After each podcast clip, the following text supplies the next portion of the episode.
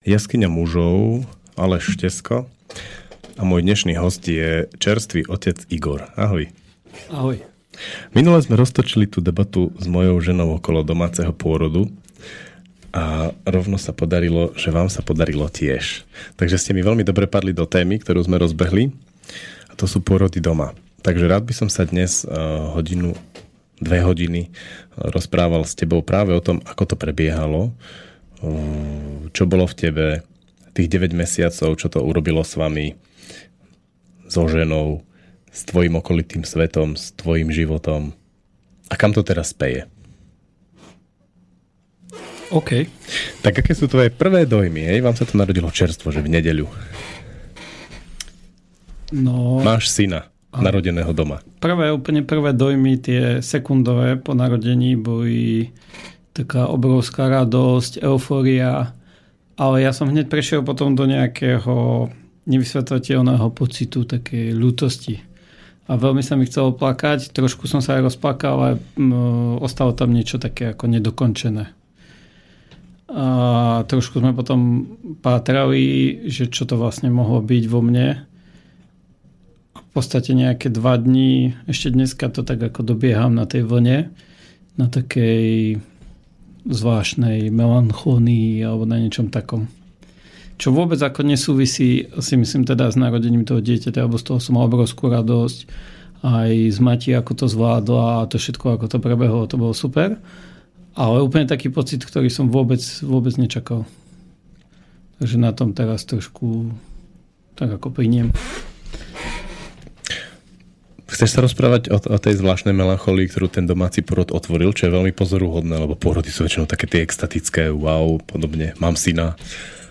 Alebo ideme na ten pôrod a tie veci predtým. Ako kľudne sa môžeme dostať aj k tomu a môžeme to nejako tak plynu vystavať, ako to začínalo cez to tehotenstvo, cez tú prípravu a to, že to mal byť od začiatku ten prirodzený pôrod a to, ako to možno, že skoro nebol prirodzený pôrod, že to bolo že to mohlo skončiť aj v nemocnici a niekde inde.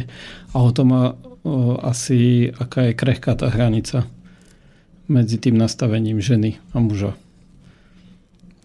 Dobre, tak poďme od začiatku. Ty máš za sebou dva nemocničné pôrody. Svojich predchádza- teda jeden nemocničný jeden. pôrod svojho predchádzajúceho dieťaťa, svojej céry. S predchádzajúcou ženou. Áno, no to tiež nebolo v podstate bežné tehotenstvo, tam bolo rizikové a celý ten pôrod a tie posledné dni v nemocnici boli veľmi zlé aj pre ženu, teda hlavne pre ženu. No a v podstate to skončilo tak, že žena musela dlhšie ostať v nemocnici a takmer tam ako prišla o život nejakou, uh, ťažko povedať čím, či to tak malo byť, či proste tam bolo nejaké zanedbanie z, z, pohľadu zdravotného dozoru alebo niečoho. Skrátka mala takú menšiu mozgovú príhodu a skoro sa je to ako stalo osudným. No a mala tým pádom bola vlastne nutená, že bola nejaké 4-5 dní s tým personálom nemocnici ako sama a potom chvíľku, pár dní doma som mňa, kým prišla manželka vlastne z nemocnice. Takže nebolo to, nebolo to od začiatku toho tehotenstva, to nebolo bežné tehotenstvo, ktoré by sa dalo zrovnať s nejakým. Takže to bol taký druhý extrém, by som povedal. No a práve po takejto skúsenosti, ako v tebe potom vznikla tá potreba domáceho pôrodu?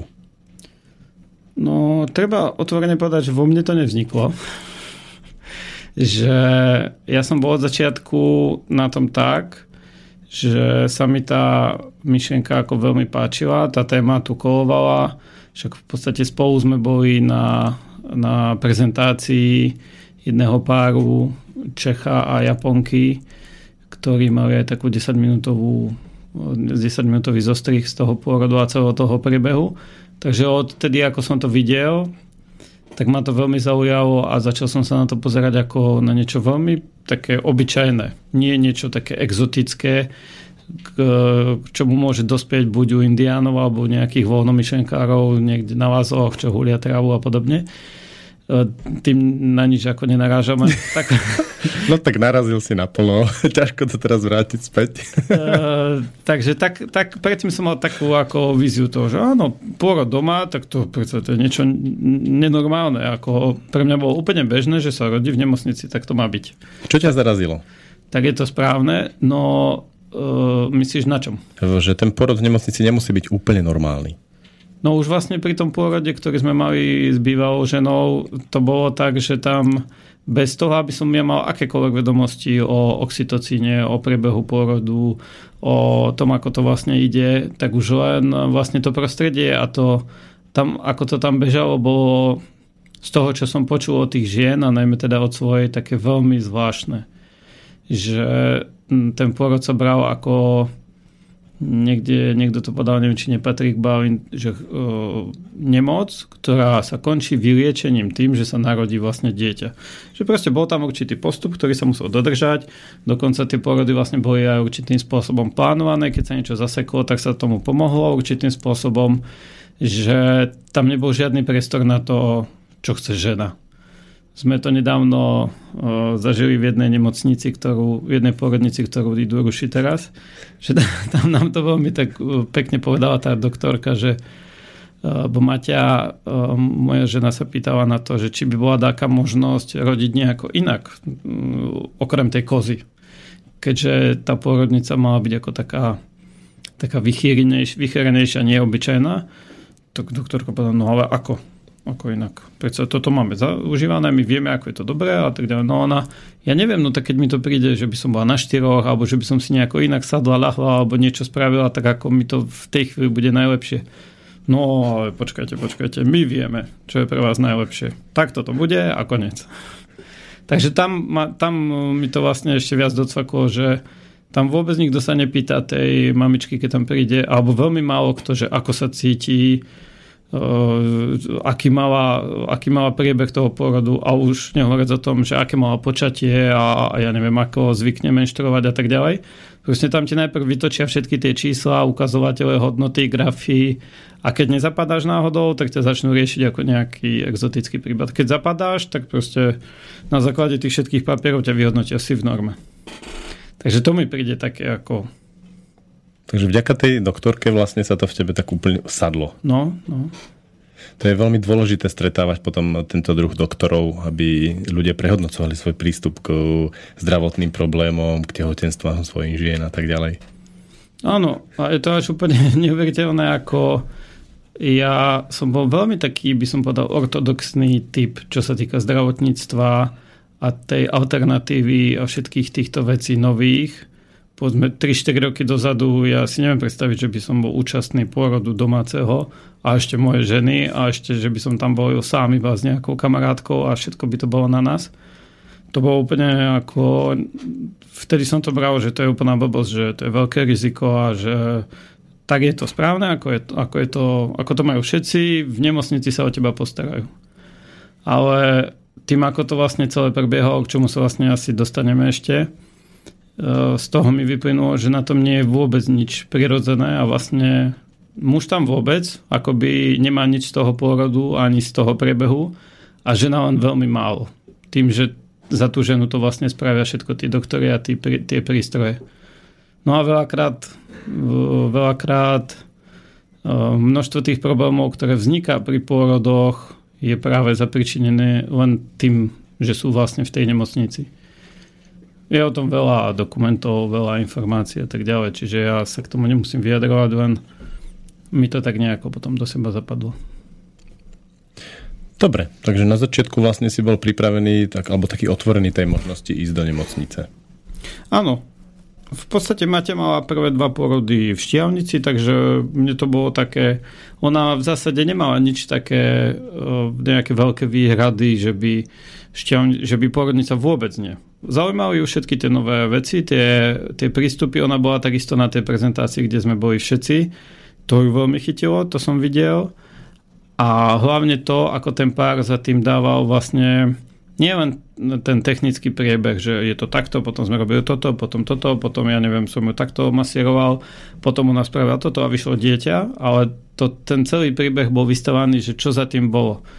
Že ako si museli začať dôverovať, ako to prebiehalo medzi nimi, aké tam boli problémy, ako sa k tomu vôbec dostali, aby ona verila jemu a on veril jej, že to dokáže, ako ich to posilnilo. A celý ten porod mi zrazu prišiel, že to nie je až také dôležité to technicky, ako vidieť dieťa, ale to všetko, čo zo sebou vlastne prináša. Čo to prináša pre muža, čo pre ženu a čo pre nich dvoch. Čo mi prišlo také ako, že bez tohto ten vzťah ako keby nechcem povedať, že nie je kompletný, ale že oni sa ako keby nepoznajú úplne. Trošku mi to pripomenulo takú situáciu, že keď sú spolu muži na nejakej výprave, povedzme, a idú 10 dní, 20 dní niekde po horách, všetko prebieha v pohode, prídu do cieľa, rozídu sa, je to niečo iné, ako keď spolu zažijú nejakú situáciu, že ide o život. Že sa musia za seba postaviť, že musia rozhodovať rýchlo, že proste e, tá situácia je nastavená tak, že tam už nie je žiadny čas na to, aby e, sa prejavovali nejaké také slabosti. Alebo naopak, že všetky tie slabosti sa prejavia naraz a musí niečo prísť. Proste tá situácia je tak nevyhnutne nastavená, že niečo musí prísť. A to je aj pri tom pôrode. Že tam už nie je čas na to sa pohádať alebo si niečo argumentovať. Proste tam sa už niečo musí stať. Buď e, niečo spraví muž, alebo niečo spraví žena, alebo niečo spravia spolu a niečo sa musí stať. Čiže to mi pripomína pôrod, že to je to ozajstné, čo by si mali ten partnerský pár ako spolu prežiť. Ale možno to nie je pre každého. Ako prebiehalo u vás tehotenstvo?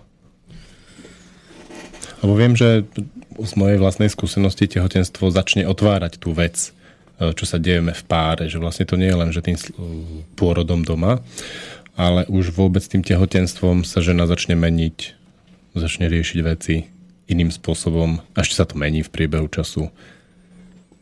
Ako to bolo u vás?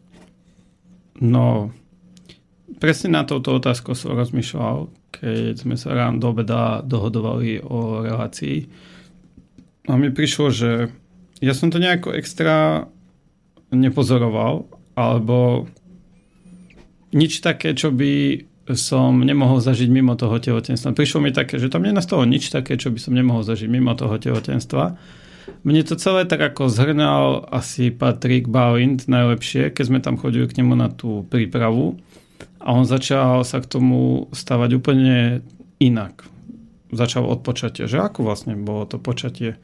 Plánovali ste to, neplánovali ste to, aké boli okolnosti a celé to vystával vlastne tak, že to dávalo tú logiku, že ten prvý trimester niečo prebiehalo, ten druhý, tretí a on sa nás vlastne pýtal otázky a keď mi to takto zhrnul, tak vlastne z toho vyplynulo, že ja som zažil niečo, zažívali sme niečo vynimočné a iné, len v tej chvíli som si to ako ja až tak veľmi neuvedomoval. Ja som si to skôr ako užíval. Čiže nebolo tam nič, čo by ma zarazilo, že zle, že toto je to tehotenstvo. Občas som mal taký pocit, myslím, že v treťom trimestri, že sa tá žena ráno zobudí, to si už aj ty spomínal niekde a zrazu je všetko zle. Teda neexistuje, čo by som mohol spraviť, aby to bolo dobre pre ňu. Čiže to bolo také, že vtedy som sa trošku zarazil, že aha, tak toto bude nejaký niečo iné. Že tu v podstate ja veľmi ako keby som ani nemohol čo spraviť, aby som bol pre tú ženu mužom v tej chvíli. No a potom skôr si to uvedomujem uh, po tej stránke vášni a intimity a sexuality, že to malo veľmi takú rastúcu krivku. Akože druhý, tre, druhý trimester to bolo no, naplno, hej? No, druhý, ale aj tretí. Aj tretí je akože starená normálne a riadny sex. Hej, hej, druhý aj tretí. Ale je pravda, že ten tretí bol už taký iný. No tak to je logicky v tom bruchu. Ale... No ale bol fyzicky iný, alebo povahou tej ženy? Vieš, lebo aj fyzicky... tretí trimester vnímam ako, že to je to obdobie, kedy ona je strašne stará. Tá žena je strašne stará. Hmm. A... Bolo to aj fyzicky, no a tým, že vlastne tá žena vládze menej, že tá, tej dračej energie sa neuvoľní toľko ako v tom druhom a prvom, tak to mohlo tak pôsobiť aj, ako keby to bol e, sex s nejakou staršou ženou. Dnes sa to volá tak taktne, že seniorkou. Mm. Ako ste počali? Máš ty vôbec to vedomie, že ak, ktorý bol ten sex, že teraz to prišlo? Áno, mám to vedomie, ale to je tiež vlastne vďaka tomu, že sme k Patrikovi Balentovi chodili na tú prípravu a tam sme si na to vedome ako spomenuli. Že nemal si to v tej chvíli, že teraz sme počali? Keďže ona povedala, že som tehotná a ty, že to bolo vtedy. Ale vlastne asi áno, lebo to bolo také, také obdobie, že e, my sme už vlastne, nechceli sme to dieťa priamo, že teraz chceme dieťa, ale už asi 3 mesiace dozadu sa niečo také uvoľnilo, že keby to prišlo, tak sa nič nedieje. 3 mesiace dozadu bola zhruba to stretnutie s Fukiko a Ondřejom. No, no, no. Aj. To aj mňa tak fascinovalo. Že už nám to prišlo ako možnosť taká otvorená. Nikto, nerozprávali sme sa o tom nikdy nejako extra nahlas, že o, ako by to bolo, keby sme mali spolu dieťa. Občas niečo veľmi tak ako padlo, no ale to vlastne spôsobilo to, že e, v tom období sme častejšie krát mávali e, spoločný orgazmus a niekedy sa stávalo to, že Maťa chcela akoby trošku dlhšie zotrvať, než bolo vhodné na bezpečný sex. A Čiže už... je ten orgazmus prišiel jemne neskôr hej, po tebe. Hej. To sa stalo asi 2-3 krát za sebou a e, potom v jednom okamihu mala také, že že proste už musí to mať úplne naplno a ako keby je bolo jedno, čo sa stane. Že aký to bude mať dôsledky. To, Takže to, takto vzniklo. Tomu rozumiem, ako mať trikrát sex bez orgazmu, lebo proste hmm? ty si bol trošku skôr, tak potom už e, je ochotná odstalovať aj nejaké to tehotenstvo, len aby ho mala. Mm-hmm. Pekne. No a vidíš teraz toto počatie tento, uh, ako nejakú paralelu s niečím, čo sa dialo potom, alebo ako začal pôrod? No, v podstate to zase máme vlastne od Patrika, on mu povedal, no tak on ten, uh, ten chlapček prišiel na svet tak, že vy ste to v podstate neplánovali a nečakali a že to bolo na nejakom spoločnom vrchole, tak môžete čakať, že to bude, že ten pôrod samotný, tá posledná doba pôrodná, bude tiež taká, že ju nenaplánujete. No a v podstate to tak vlastne aj bolo. Že vôbec nebol plán, že nakoniec bude Vania a niečo podobné, alebo Teresa tiež tam vlastne vznikla len počas toho priebehu, že tam prišla raz a potom, že bola potreba, aby tam bola dlhšie. Takže vlastne to presne tak bolo. Že sa to nedalo naplánovať. Ste podulili vlastne kamarátku. Mm, uh-huh. No.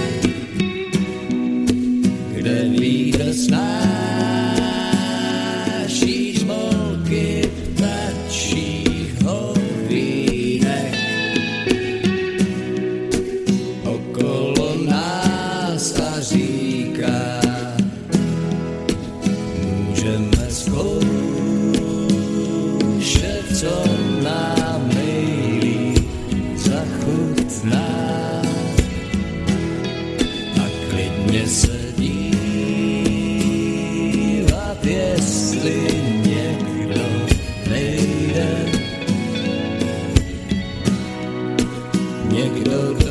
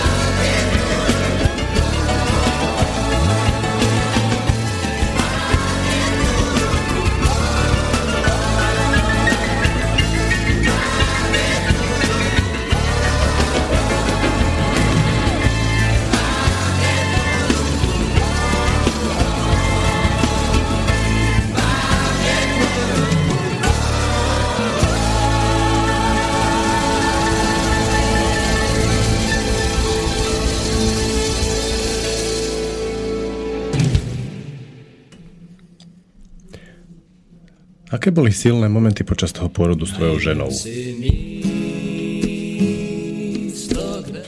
Miesto sme si už našli. No, pôrod. Mm, my sme mali hodne za sebou takých rozhovorov a z, z duov, povedzme, veľa sme sa rozprávali s kamarátkami, ktoré to zažili. A ja osobne som čakal, že z môjho pohľadu, že to bude ťažšie, že na mňa bude oveľa viacej e, nárokov na to, čo tam bude treba spraviť alebo nespraviť. Čo ty, čo ty myslíš ťažšie? Uh, ono to celé vlastne prebiehalo tak, že ja som tam bol akoby nejaký asistent, zabezpečovač toho, toho bezpečia v tom prostredí a vykonávač úloh, ktoré tá žena v danú chvíľu potrebuje. Tu mi chyť, tu mi potlač, toto mi donies, toto mi odnes. Že som to vás menej tak ako keby zabezpečoval, ako z pohľadu mi to prišlo nejakého zdravotníckého personálu. Čiže ona ti dávala jasné pokyny a ty uh-huh. si išiel. Uh-huh. A ja som sa od začiatku toho pôrodu, to vlastne začalo ráno, že to bolo také ako celé ešte ospalé, pre mňa z takých nepochopiteľných dôvodov prepol do takého zvláštneho režimu, akoby uh, som bol nejaký lekár alebo niečo podobné. Že, a ja neviem vôbec, prečo sa mi to tak zaplo. A že či to tak ako malo byť, či to bol nejaký taký mm, ochranný mechanizmus, aby to celé vlastne dopadlo dobre. Pretože ja mám napríklad pri bežných situáciách, keď niečo spolu robíme s Maťou, ona mi začne hovoriť jednoduché holé vety, že to dnes uh, vylož, útri alebo niečo podobné, tak už pri treťom takomto pokyne sa mi zapína, že že to nemôžem spraviť, že ma nejako uh, ako dáva dole tým a že ma ponižuje a všetky tie veci z detstva sa mi vynárali a proste som išiel do obrovského uh, obrovsky som sa stával na zadné a robil som ich zle a som povedal nie, teraz nie a inokedy a neviem čo. Skrátka som to nevedel. Ja za bežných okolností by som nevedel vyplniť tri príkazy alebo prosby, to mohli byť aj prosby, za sebou od Mati a tu ich bolo, ja neviem, 30-50 za sebou. Čiže ani, to, ani nie nejako vedomé, ale prepol som sa do takého takého režimu takej latentnej zdravotnej starostlivosti, kde som tam proste len sedel, občas som rozmýšľal, že či by bolo dobre niečo povedať alebo niečo spraviť, ale celé sa to ako keby dialo tak nejako samo. Niekedy sa mi stalo, že som že ma napadlo, že prídem k gune, nejako podopriem, niečo chytím, niečo pomasierujem a tak.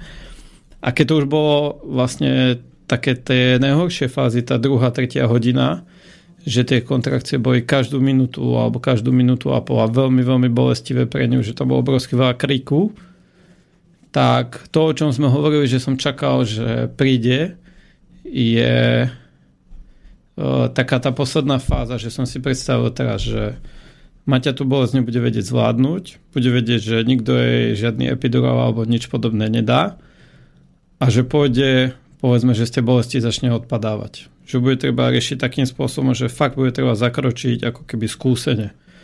Ako Medicínsky. Medicín, nie medicínsky, ale tak by som povedal tak, tak veľmi dospelo, tak ako ako by mal nejaký skúsený skautský vodca zakročiť, keď niekomu niečo pichne do nohy, tak v tej sekunde to vytiahne, zaviaže, ču, ide ďalej. A nezrúti sa, nezačne hľadať mobil a volať, e, ja neviem, vrtulník alebo niečo podobné, ale spraví jednoduché 2-3 úkony a proste sa to udeje. Ako keď boxerskému trénerovi niekto odpadne, tak on mu vyloží nohy, dá mu dve facky a už si ho nevšíma, on sa nejako prebehol, lebo má tú skúsenosť, lebo vie. Čiže toto som čakal a z toho som mal trošku obavy, že bude treba zrazu v sekunde niečo spraviť, čo si vyžaduje takú akciu, že proste nejakú veľmi chlapskú, veľmi precíznu, veľmi uh, jasnú, veľmi takú drzú, odvážnu a že ja toho nebudem schopný. No a k tomu to vlastne akoby neprišlo. Nebolo tam nič, kde ty si vošiel do toho a niečo urobil takto? Ani náznak? Myslím si, že nič také, čím by som nejako ja výrazne ovplyvnil to, čo sa tam deje. Keď čo, ne... čo bolo najodvážnejšie z toho, čo si urobil?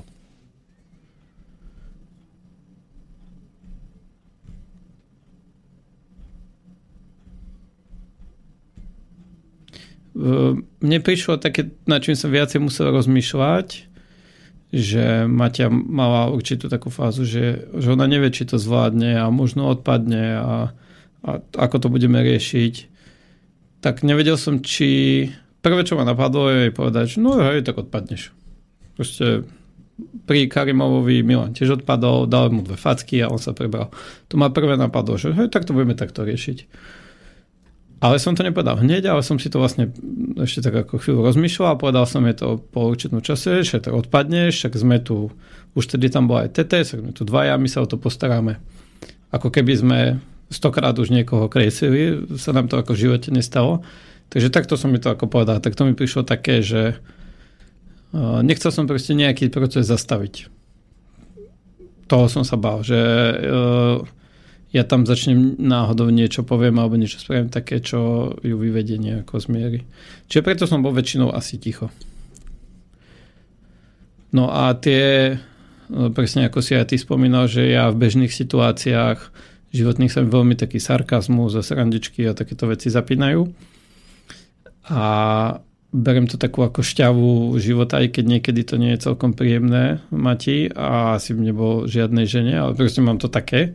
Takže tam nič také za celých tých 5 hodín, či koľko trvalo, vlastne neprišlo. Ako keby na to nebol čas. Ale ani neprišla tá fáza, že by som si to v hlave rozmyslel, aha, teraz som chcel povedať toto a nepoviem to, lebo proste je porod a mohol by sa niečo diať. Ja som tam bol ako ticho, som sa na ňu pozeral, občas som si pripadal tak trošku priboblo, že vlastne tam len čumím, že nič nespravím, nič nepoviem, občas niečo chytím, je nejakú nohu, ruku, podopriem ju, zdvihnem ju ale v zásade tam strašne málo slov padlo za tých, keď tam výkriky a nadávky Matina a tieto veci, tak za tie 3 hodiny veľmi, veľmi málo slov a žiadna nejaká taká podporná komunikácia, že to zvládneš, bude to dobré a tak ďalej. Tam pár vied padlo za celé tie hodiny. A vlastne TT, bez toho, aby sme my nejako spolu mali nejakú dohodu, ona prišla a bolo to veľmi podobné, možno, že ešte stručnejšie že máte sa, no tete, ako mám dýchať, čo mám robiť, tete, ty máš tú skúsenosť, mal si pred dvomi týždňami pôrod a tete bola taká, že hej, dýchaj. Hej, tam ne, nevysypala na ňu postup. Myslí na to, že to dýchaš dole. A také veľmi, veľmi stručné vety a celé to bolo také skôr bez slov. Takže mňa osobne prekvapilo to, a to bol ten pocit, že neprišlo tam k ničomu takému hraničnému, čo by už bolo jasné, že tu už je tá hranica medzi životom a smrťou, že už je niečo zlé a už proste treba niečo konať. A neprišlo tam ani to, čo sme sa predtým bavili aj s Maťou, aj s vami, z čoho som mal tiež vlastne obavu, že ja som v bežnom živote veľmi haklivý na, na afekt keď je niekto veľmi afektovaný, keď niečo veľmi prežíva tým, že ja mám problém s emóciami, tak mám s tým taký ako, také ako pnutie, keď sú afektovaní ľudia. Takže toho som sa bal, že ona tam zrazu začne vykrikovať, robiť nejaké e, nelogické veci, čo v podstate vlastne aj tak bolo, ale ten afekt mi vôbec nevadil, ani tie hlasné výkriky, ani tie nadávky. Tie nadávky dokonca boli veľmi fajn, lebo to som vedel, že vtedy to má ešte pod kontrolou, keď, nad, keď nadávala. Takže to bolo také. Pre mňa bolo veľmi vzrušujúce, ako do mojej ženy prichádzala príroda a rôznymi prejavmi som to videl. Cítil si tam ty, ako tá džungľa prichádza? Bolo to vidieť eh, po kontrakciách, keď tá vlna odchádzala z tej najväčšej hrany bolesti dole, že keď som sa na Maťu pozrel, že to bol taký výraz, ktorý som doteraz nikdy nevidel, ktorý sa nedá k ničomu prirovnať žiadnej emocii, že radosť, smutok, bolesť, hnev alebo niečo podobné. Vlastne tam bolo niečo také, také zvláštne, čo medzi hypnózou, nejakým stavom ako keby mimo vedomia. Takže to bolo také, že to som videl prvýkrát na Mati. A to je aj e, tá stránka, ktorá si ktorá pre toho muža je potrebná. Že aj toto je moja žena. Taká tá živočišná sila diva. Ja som si načímal, že my to občas máme, keď si naložíme bičom, tak, tak e, sme tak trošku blízko tej kvalite. To som si všimol aj ja u svojej ženy, že ten veľmi jasný pohľad, mm. veľmi prítomný, veľmi tu a teraz. Urobila niečo, čo ťa prekvapilo práve z tej džungle? Ako pre mňa je vrcholný moment, keď očúrala moja žena matrac. to bolo úplne fantastické. Hm? Nejako, že by ma extra No, čo ma prekvapilo, že vlastne ako keď vošla do vaní, že hneď sa spustil ten porod. To samotné, že hneď začala vychádzať hlavička a tak ďalej.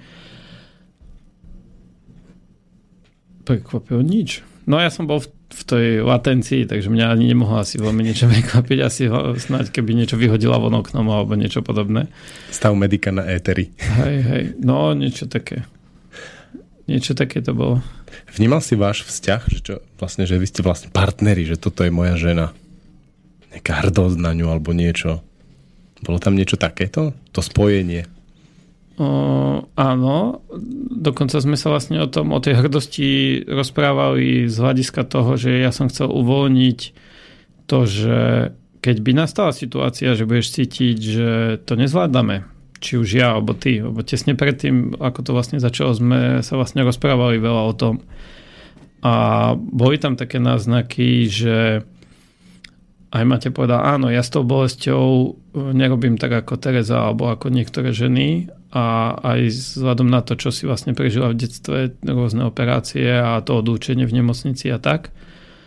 A ja na druhej strane E, nerobím, e, povedzme, neviem vchádzať tak do tých pocitov a do tých vecí, ktoré sa dejú tu a teraz, aby som ich vedel vždy nájsť a podporiť, ako povedzme ty alebo niektorí iní chlapi, ktorí do toho vedia pichnúť tak, aby niečo nezahasili a naopak, keď niečo mŕtve, aby sa to vlastne prebudilo. A druhá vec, že presne to, o čom som hovoril, že mňa sa veľakrát dotýka to, čo by sa nemalo. Keď žena má nejaké nároky na muža, tak mňa sa to dotýka z toho, z toho hľadiska, čo som prežil v detstve a to ako... Mi... Skús to nedať odkaz ako iba z toho, čo som prežil v detstve, ale aj to povedať, aby bolo úplne jasné, čo ty myslíš. Ako sa te dotýkajú treba z nároky? Uh, že ja sa dostávam potom do takého stavu, že keď povie druhý alebo tretí príkaz alebo nejakú požiadavku, že mi tým dáva najavo, že ja som zlý, nie, že som, že som debil, neschopný a vlastne bez ohľadu na to, či to spravím alebo nespravím, tak som nejaký zlý.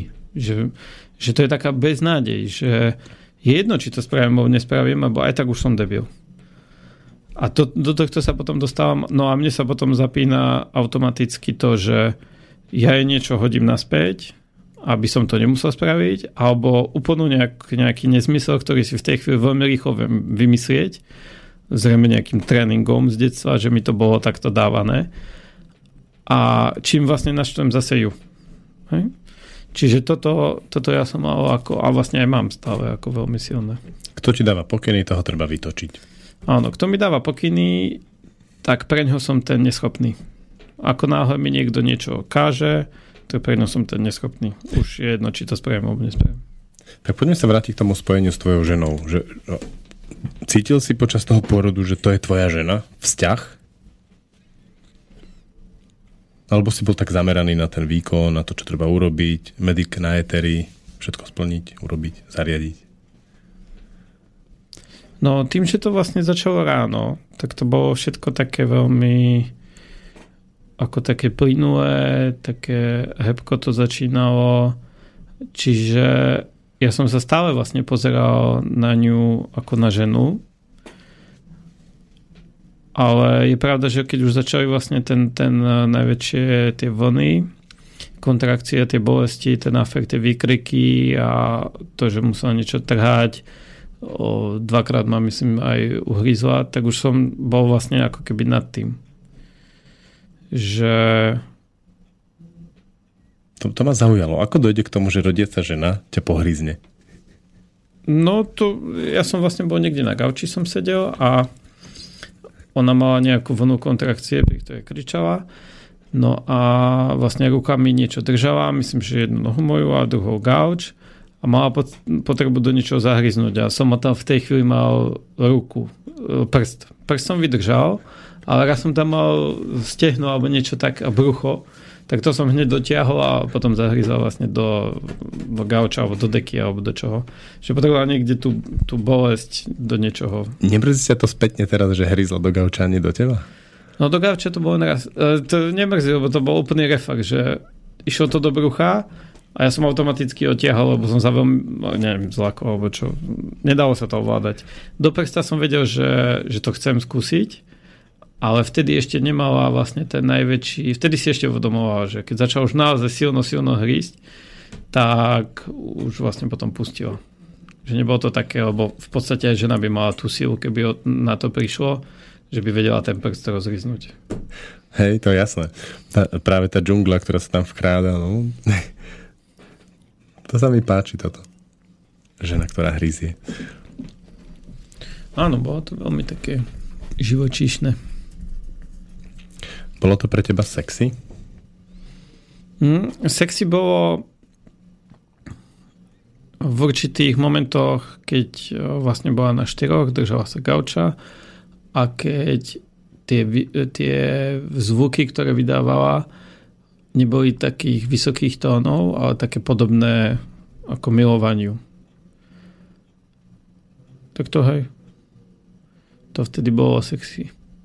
No a uh, teraz tam mala jeden taký vlad, že pre ňu bolo, pre ňu bolo sexy, keď uh, mi uh, mama ťa požiadala, aby som vlastne skontroloval um, Teraz mi nejde také Tak celkom medicínsky lovíš výraz pre niečo, na čo sa mám vyzvedať. No, no čo si urobil? Povedz. Aby som vlastne uh, prstami je premasíroval vaginu a okolo vlastne ten otvor.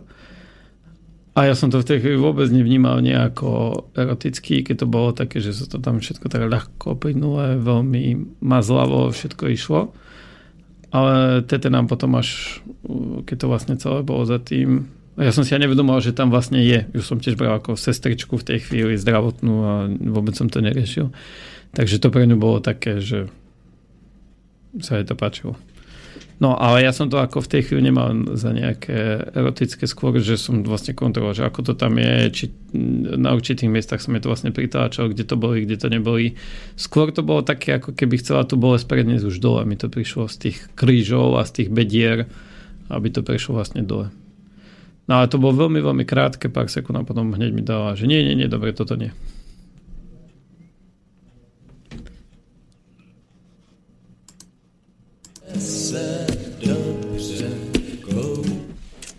To sme dnes už mali. Toto ešte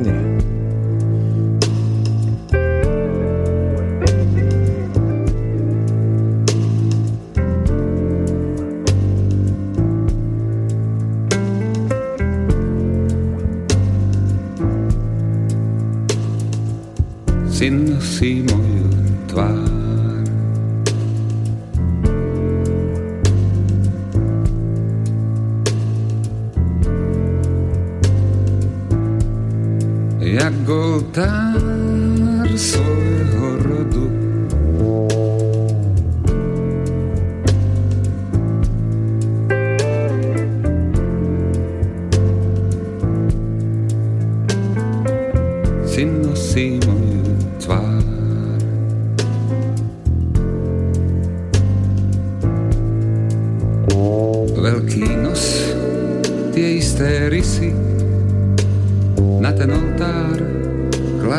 odpisy svojho svedomia do bezvedomia nosí moju tvár.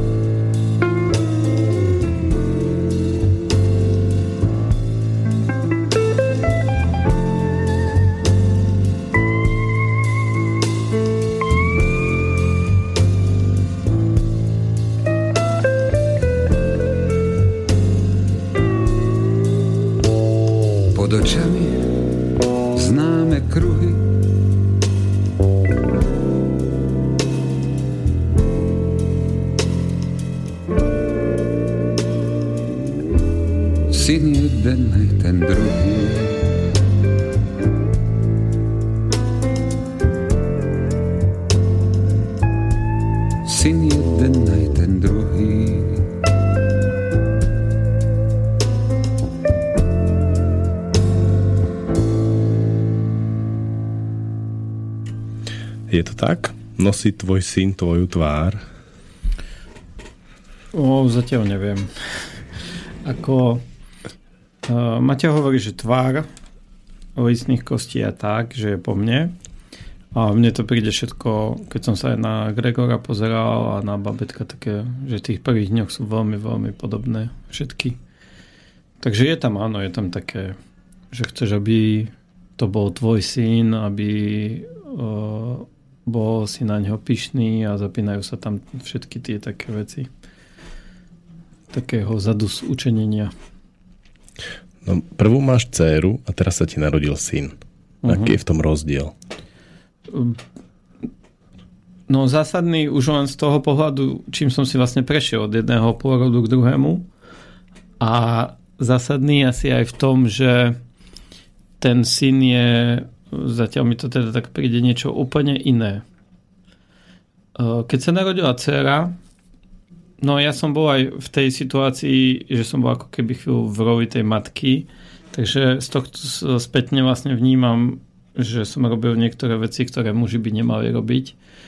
Uh, takéto ťulkanie, mulkanie a že ma to veľmi vlastne ako pohotilo, čo malo čo zle potom, keď sa vrátila vlastne manželka z nemocnice, čo veľmi zle na ňu pôsobilo. A ja som to v tej chvíli nevidel. Ja som, čak čo, však sa starám o, naše dieťa a na ňu to vlastne pôsobilo tak, že, že ona je teraz nič. Ona je vzduch, ona môže aj zomrieť, je to jedno, lebo ja mám teraz svoju dceru a ja som to tu vlastne aj niekoľkokrát hovoril, že takto som sa postupne prepracoval do toho, že tú dceru som postavil na piedestal na úroveň, teda nad úroveň ženy, milenky, priateľky, proste, že bola na prvom mieste. No, takže to, v tom je taký veľký rozdiel, že už cítim, že k tomu chlapovi, keď je to zatiaľ malý chlap, sa pristupuje inak. Ako k nemu chceš ty pristupovať? Ako ku chlapovi. že neviem.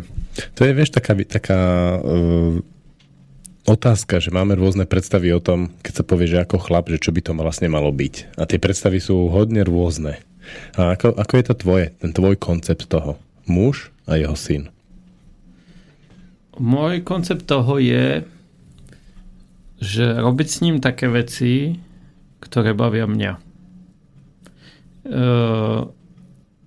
že robiť s ním veľa vecí, ktoré, ktoré patria mužom a chlapom, ale nie za každú cenu, ako neanimovať e, tak, že si niekde načítam, ja neviem, že e, stavať domy alebo tesať niečo z dreva je to mužské, tak ja si teraz vezmem nejaké drevo a idem tesať. Že len za tých okolností, že by ma to vlastne bavilo. A chcel by som ostať v tom taký ako veľmi úprimný. To je jedna taká stránka veci, že nepôjdem si s ním kopať, keď sa mi nebude chcieť kopať do tej lopty alebo hádzať ja neviem, niečo. Alebo hrať tenis. A druhá stránka veci, čo by, čo cítim, že mne veľmi chýbalo, je tá emočná úprimnosť.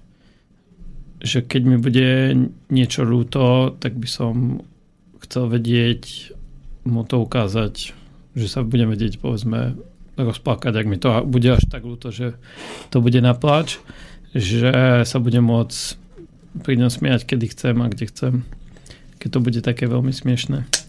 Takže tieto dve stránky, že úprimnosť v tých činnostiach, že nerobiť nič len preto, že viem, že toto je dobré pre deti, pokiaľ to mňa nebude baviť a úprimnosť v emóciách. E, pri tých chlapcoch, teda ja to aspoň tak vnímam, e, sa menej bojím, jednak už aj preto, že som si to prežil, a aj to tak nejako logicky zapadá do seba, že sa menej bojím toho, že by ten, to dieťa bolo teraz pre mňa na vyššom stupienku ako žena. Prečo je to len chlapec, už aj máme dvoch chlapcov, že to tam nejako dá, ako, tak zapadá. Skôr sa mi zdá, že s týmto musí viac pracovať ženy, aby to nespravili. Aby ho nespravili milencom, to je jedna vec. A druhá vec, aby ho nepriputali k sebe tak, že z neho bude potom nejaký upírik, ktorý si bude tucať do 18 do 30 Takže toto sú dve také, a keď si predstavím tak svojho syna o 5, o 10, o 15 rokov, tak hlavne by som chcel, aby bol, bol živý. Ako je Peťo živý. aby bol živý ako niektoré deti u nás škole, aby, uh, aby ne, nesedel niekde v rohu a neďakoval a neprosil za všetko a nebal sa zdvihnúť po nejakú hračku len preto, že sa to nesmie a bol proste sám sebou drzí, nie ako ja. Slušný chlapec. Hej, hej, Slušný chlapec, ktorý bol doma pri pôrode. Ako sa to teraz zmenilo u vás, keď ty si mal dvoch nevlastných uh, chlapcov, svoju vlastnú dceru a do toho vlastne sa teraz narodilo dieťa. Vlastne ty si to ešte nezažil, ako mm. sa to mhm. zmenilo, ale čo si myslíš, že bude ťažké? No to viem veľmi presne, lebo už som bol raz v tej situácii, že som mal dvoch nevlastných synov a vlastné dieťa, i keď to bola dcera. Takže e, k tomu sa za chvíľku dostanem a my sme to vlastne ešte nezažili, lebo zatiaľ sme sami vlastne doma s malým Jergušom neboli chlapci, matiny boli len pozrieť tak na skok a moja dcera ešte nebola vôbec. Takže tam budú dva také, také uhly, čo viem, že určite sa u mňa zmení. A to je to, že ja z nejakého dôvodu, na ktorý sme ešte zatiaľ neprišli, je, že mám veľmi zlý pocit, keď matiny synovia sa idú maznať s Jorgušom. To už za tých pár sekúnd, čo tam boli dvakrát, tak som zistil, ale mal som to vlastne aj predtým. E, nezapína sa mi to, alebo teda neviem, ale myslím si, že sa mi to nebude zapínať s mojou dcerou, že to bude ako, že pohode, že mi nič neberie, ale mám taký pocit, ako keby mi to vadilo, že mi niečo, že mi idú niečo zobrať, že mu niečo spravia, že dokonca mi to vadí viac, ako keby to boli cudzie deti. Čo som si už v podstate vaše vyskúšal, že tam to až tak nemám. Ale tu sa mi niečo veľmi nezdravé a také, čo zo mňa robí takého, by som povedal... Leva. No. A lev to robí. Keď príde k levici, tak zabíja všetky predchádzajúce mláďatá. Hej, no. Ktoré nie sú jeho. Takže toto viem, že určite s tým uh, budeme musieť robiť. No a čo sa týka mojej cery, tak to neviem vôbec, čo nastane. To som zvedavý vlastne. Tak zrazu ty držíš na rukách svojho syna a ona sa na to pozerá. No. No také, čo mi najviac príde, je to, že asi začne robiť niečo, aby som držal ju. a aby ona stále bola tým tým maznačikom a tou jedinou dcérou v živote. Ja som veľmi rád, že to takto dopadlo, že dokonca potom som bol aj radšej, že to bol vlastne chlapec, že som chcel ja viacej chlapca, Mate chcela viacej dievča, lebo ešte dievča nemá, že aj pre tú dceru moju to bude taká ako keby úľava si myslím, aspoň z tohto pohľadu mi to tak vypadá, že už nebude iba ona tá, ktorú budem stále ako strážiť a meniť sa, keď ona príde, ale že to trošku tento syn vlastne rozbije že tie vzťahy sa nebudú deliť na dva druhy, že keď tam sme s takými deťmi a keď sme tam všetci spolu, aj s mojou dcerou, ako keby dve také sociálne deje, ktoré sa dejú, ktoré sú úplne iné. Aj z pohľadu mňa, že ja sa vtedy úplne mením, aj z pohľadu Mati, že ona tam s niečom pracuje. Ale že sa to úplne akoby týmto ďalším, ktorý nepatrí do žiadnej z týchto kategórií, ani jej deti, ani moje deti, teda moje dieťa, ale zrazu je tu jedno, niečo ešte tretie, že to je naše dieťa. Takže sa to úplne rozbije a že sa to pomieša tak, aby že to bude dobre. No tá jeho pozícia je dosť náročná, lebo on je škodná pre všetky deti. Áno, to aj. Nám sa to teraz stalo, mali sme víkend prvýkrát, kompletná sedma a my dvaja. A Tereziny deti, chlapci na to zareagovali tak, že ochoreli moje dievčatá na to zareagovali tak, že sa veľmi chceli o neho ako keby starať, čo bolo zaujímavé a ja som tomu väčšinou bránil. Musel som to mať v sebe úplne jasné, že je v poriadku, aby oni ho prebalovali a tak ďalej. Čo sa párkrát stalo, ale muselo to byť až vtedy, keď už tam nebolo to, že oni to chcú takým tým spôsobom toho takého vysenia. Lebo to som si všimol na iných deťoch, na, že céry často získavajú pozornosť svojich rodičom tým, že sú vzorné a pekne sa starajú. A teraz máme taký prípad v škole, že po niekoľkých rokoch takého starania sa tá dcera zru, duševne zrútila. Ehm, keď sa to stalo tak, že tie, deti, že tie devčatá prestali už mať tú nádej, že im to dieťa dám, tak teraz som im to dieťa dal. A vtedy to bolo také veľmi pekné detské objavovanie. Už to nebolo to, že robili so mnou ako s otcom, ale už robili s tým dieťaťom. No a tú chorobu to bolo zaujímavé. Dnes to bolo tak, že ten najmladší Terezín ostal doma a dohodli sme sa s Terezou, že ja si vezmem e, čerstvého a išli sme robiť hry s deťmi do telocvične v šatke a ona si s ním urobila takú chvíľku v posteli. Úplne, že plná koncentrácia, no. pozornosť, vymydliť, vystískať, vyňufkať, vymojkať.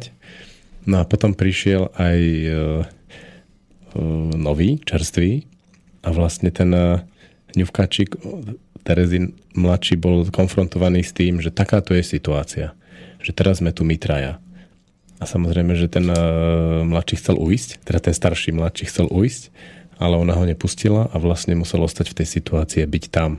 A vtedy sa to v ňom otvorilo, on sa zrútil, rozplakal sa ako dážď a vlastne celé to išlo ďalej. A čo tvoj najstarší syn?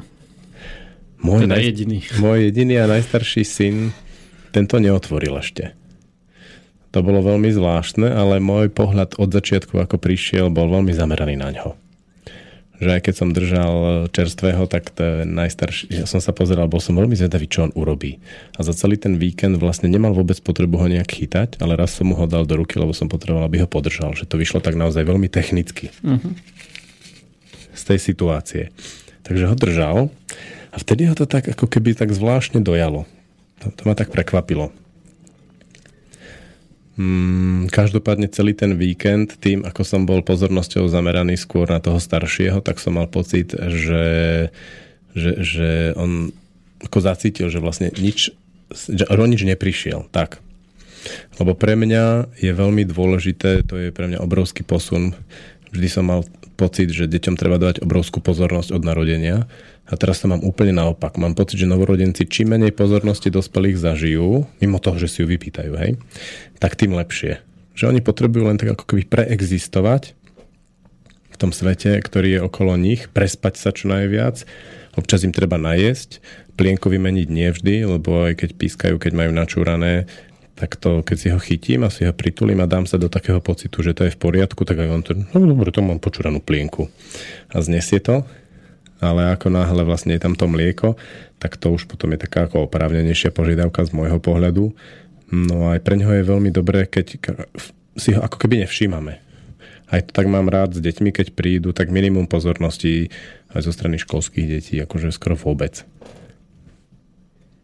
Takže teraz to minimum pozornosti dané jemu a zase tým pádom sa môžem naplno venovať tým ostatným. Mám pocit, že tých našich ukludnilo, že, že nie sú tí naši rodičia až takí blbí, ako väčšinou tí ostatní rodičia.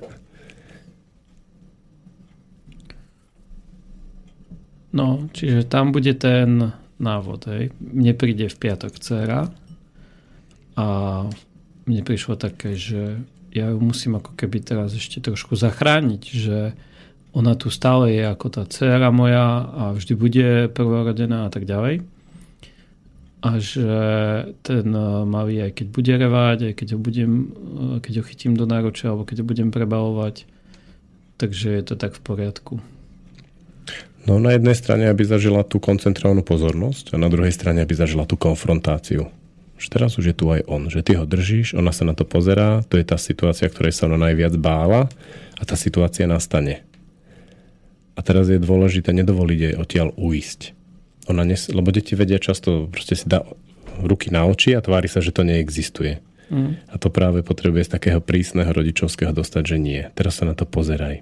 A to, čo to v nej spustí, potom dovoliť tomu prísť. Áno, ona to robí, nedá si ruky, ale pozera sa tak ako niekde inde a tvári sa, že nepočuje, že nevidí, niečo si tam prekladá, čo vôbec nezaujíma a ona to ako vníma nejakým tretím okom a je z toho veľmi taká akože urazená. Ale navonok to musí vypadať, že nie. Že, nikto, že sa vôbec nepozerá. My sme sa hrali takú hru. Som zobral to škorňa a sme sa ním tak mydlili, ako sa mydlíš mydlom z prche, lebo to je vlastne to, čo aj ako je e, pointa tých všetkých ňuf ňuf vecí, lebo to je veľmi roztomilé. To, čo sa vlastne z tých kojencov stáva, je, že okolo nich si prirodzene, keď som to sledoval, tak deti si sadnú okolo nich ale už vedeli, že nie som úplne vyrovnaný s tým, aby sa o neho starali, takže nie, že nie som vyrovnaný, povedal som, nestarajte sa o neho, tak sa o neho nestarali, ale všetko sa dialo okolo neho. To znamená, že oni sa hrali hry pri ňom a tak ďalej. A mne prišlo, že to je vlastne ako keby si mal ohnisko. No a potom samozrejme mi hneď došlo, čo sa tam deje, že tie, tí novorodenci sú podobne ako postihnutí ľudia veľmi silní mentori. Oni proste tou liečivou silou smrti tak obhospodária to okolie. Ja som mal veľmi taký mystický mm, pocit blízkosti smrti pri tom pôrode, keď som ho zažíval ja. Dokonca som ako cítil, že kde presne v tej miestnosti tá smrť ako bytosť sa nachádza. A teraz cítim, ako on vlastne stále v sebe tú kvalitu nesie. Bolo pre mňa zaujímavé. Mm. Je niečo, ja mám tiež ten pocit, že na Jergušovi, keď som pri ňom, tak je niečo iné, ako som mal s Lenkou, s malou, že ako keby vyžaruje niečo také iné. Možno, že on ja to inak vnímam, ale v podstate aj Maťa mi to potvrdila, že tu už nemám tú pozornosť takú, ako pri prvom dieťati. Začne plakať, rýchlo treba niečo robiť mňa keď videli prvýkrát prebalovať tete s Maťou, tak mi pozrie, či mi nešibe, že prečo ho tak rýchlo prebalujem. Lebo mne prišlo, že teraz reve ho treba rýchlo zachrániť. A čím rýchlejšie to spravím, tým skôr bude v bezpečí a prejde mu ten plač.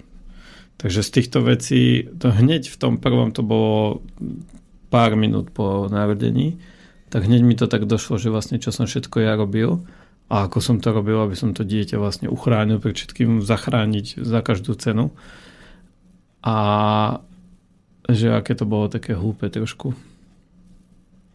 Že vnímam trošku ten rozdiel, ale neviem to povedať, či to je mňou alebo tým dieťaťom. Že je ako keby taký trošku mystický mi príde. No ja to cítim hodne na sebe.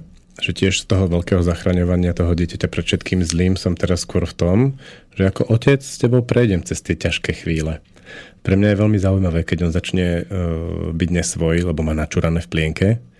A teraz si ho zoberiem a som s ním v tom, veľmi intenzívne v tom pocite, že cez to vieme prejsť. A on vlastne to tak utne. On akože v tej chvíli, keď vo mne prejde ten proces, že začúraná plienka nevadí, tak on v tej chvíli, hm, tak nevadí. A tak zase to pokračuje spánku, alebo si tak mrnká, alebo niečo. A to je pre mňa fascinujúca skúsenosť, lebo to mi úplne otvára ten svet, čo s tým dieťaťom vlastne môžeme my ako otcovia robiť. Že naozaj veľa nepríjemných, ťažkých vecí, zlé zážitky, ale proste s tým dieťaťom to prejdeš a to je úplne tá rola otca v živote syna. Pre mňa je to úplne vzrušujúce, že čo nás všetko čaká. Obzvlášť, keď som predchádzajúce tri deti od všetkého zachraňoval. No ale každopádne ja som hneď prepol v tom aj s mojimi deťmi a vlastne to tak vnímam už nejaký čas aj s tými staršími, ktorých som najprv zachraňoval a teraz naopak ich celkom namáčam do takých ťažkých situácií, kde ale som s nimi a dovolím im vlastne si tam robiť skoro až čo chcú, aby sa, aby si sa tak duševne s tým vyrovnali. Vrátane toho, že som odišiel z domu. Hmm. Áno, no to je veľmi dôležité vnímať ten rozdiel, aby som povedal, že to je veľmi ťažké. Ako hovorí Patrik, že rodičovstvo je najťažšie remeslo na svete. Tak takto z pohľadu toho, keď si to teraz tak zhrnú, že rozdiel medzi tým zachraňovaním a prevedením alebo s um, spoluúčasťou na niečom, čo je ťažké a pomôcť vlastne tým deťom ukázať to, že áno, teraz je niečo ťažké, ale môžeme spolu cez to prejsť. Budeš to cítiť, ja ťa od toho nezachránim, ale som tu. Som tu pre teba. A ten, tá hranica je na zvonku, keď sa niekto na to pozerá, tak vypadá to skoro povedzme podobne. Pre mňa bolo tiež zaujímavé, to práve pri prebalovaní som si to uvedomil, že prebalujem, že niekde v polovici, on je holý, ešte otvorené okno, chceš rýchlo, aby si nenachladol a tak. Tieto myšlienky, on sa samozrejme do takýchto myšlienok strašne hučí a potom sa tak zastaviť a vlastne sa začať venovať tomu, že utišiť ho. Že normálne, že si ho privinúť, takého poloholého, možno ťa očurá. A, a až keď vlastne je úplne ticho, tak v tom, že je to v pohode, teraz budeme pokračovať, a začať oblíkať ďalej. A keď sa znovu rozhúči, tak znovu ako venovať tú pozornosť jemu a nie tomu procesu, že potrebujem ťa rýchlo prebaliť. To bolo pre mňa. Hej, že z takýchto jednoduchých prekotín sa zrazu stávajú obrovské zážitky, ktoré ako sa potom presúvajú treba do celého môjho partnerského života. Že príde moja žena s nejakými nervami a ja zrazu nemusím zachrániť, nemusím niečo urobiť, potrebujem len previesť tým stavom. Áno, no toto by bolo zaujímavé, že kedy to vlastne vzniklo, lebo keď si zoberieš tie najelementárnejšie veci, že hlad, ja neviem, hlad, smet, spánok a takéto potreby, ktoré sa naplňajú, že ako sme z nich spravili niečo také, že dieťa nemôže byť hladné. To je niečo nepredstaviteľné, katastrofa. mám to aj vlastne z lesnej škôlky, aj z, z, z iných škôlok a obžalosť to majú staré máme vystavané. Moja stará mama v tom bola úplne špičková. Uh, ona vlastne neriešila nič, len to jedlo. A jedol si, nie si hladný. A keď som jedol, tak dosi sa najedol. A keď som dojedol, dáš si ešte niečo? A po hodine toho jedla zase nasledovalo, že či nie som hladný a v tomto sme vlastne prešli celý, celý ten deň. A že je to také úplne nepochopiteľné, že z niečo také ako hlad, čo človek môže v pohode byť 3 dní, 4 dní hladný a nič by sa mu nemalo stávať, čo bežne sa v minulosti dávnej teda dialo si myslím, tak zrazu sme z toho spravili nejakú katastrofu. Alebo že niekomu mal byť chvíľu zima. A tým myslím to, tým, čo sme tomu dali, tou pozornosťou z toho sme spravili všetky tie choroby. Že pomyslíme, ja aj prešiel po studenej zemi, iste bude chorý. No, aj chorý. Takže je to také, také zaujímavé. No.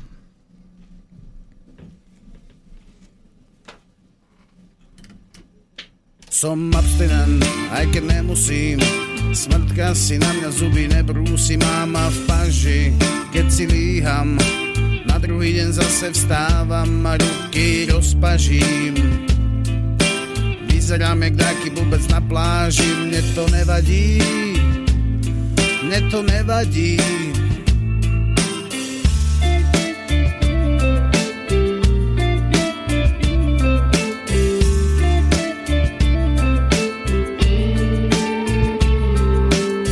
Nechcem byť abstinent a nehovorím len o pití. Fanatik, politik a nutné reči o prežití. Niekto sa pokúša povedať mi, že je iný Ale ja viem, všetci ste rovnakí. Nechcem byť abstinent a nehovorím len o pití Obálka do ruky a vaše reči o prežití. Ľudia mi hovoria, určite si taký istý Ale ja viem, ostávam rovnaký abstinent Aj keď nemusím.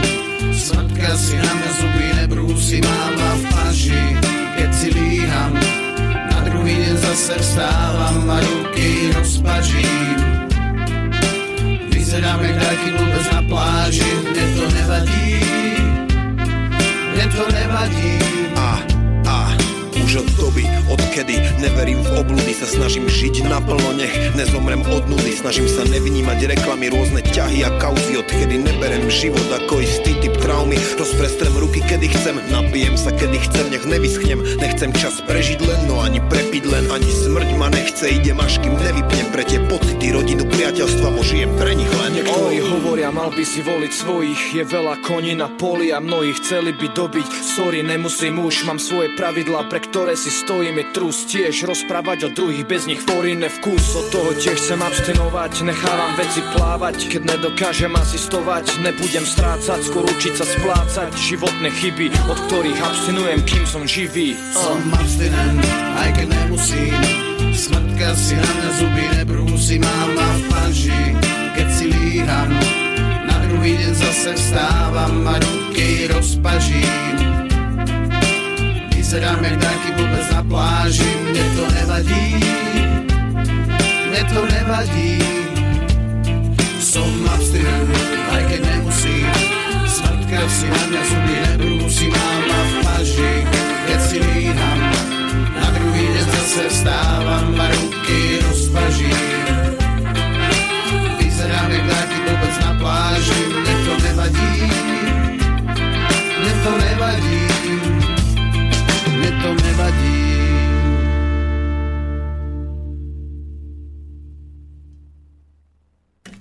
To abstinovanie to je hodne zaujímavá vec teraz práve v súvislosti s tým synom. Niekedy, keď mám takú slabšiu chvíľku, prídem taký unavený, vybitý a teraz on tam leží taký chutný a milý, tak mám chuť si z neho tak cicnúť a presne sa k nemu tak priviniem a začnem si ho tak ako uh, úplne sa ním tak mydliť a sa na mňa už usmieva moja žena, že zase si popíjaš z neho a ja, že hej, teraz si z neho popíjam a viem o tom. A potom zase je to naopak, alebo nie, je to, je to tak, že, že keď sa to tak zvedomí a ja si tak vedome nechám prestúpiť tu jeho, to, čo on vyžaruje cez moje telo, tak zrazu zistím, že už je to dosť. Že už mi stačí a môžem ísť ďalej. A je pre mňa fascinujúce, že podobne to mám so ženami. Keď vidím peknú ženu, taká, kde to zaiskrí, tak e, vlastne urobím to isté. Nechám si tu, to iskrenie tak prejsť mojim telom a už to stačí. A ešte podobne je to aj s takými situáciami, e, kde sa cítim úspešný napríklad. Úspech pri, ako je pre mňa veľmi nebezpečný, lebo tam sa zvyknem stratiť pozornosťou, sa tak ako rozlejem ako na maslo, na kolomaš. Ale keď si dovolím ten úspech iba tak prejsť svojim telom a už to stačí. Napríklad som veľmi citlivý na pochvaly v tomto.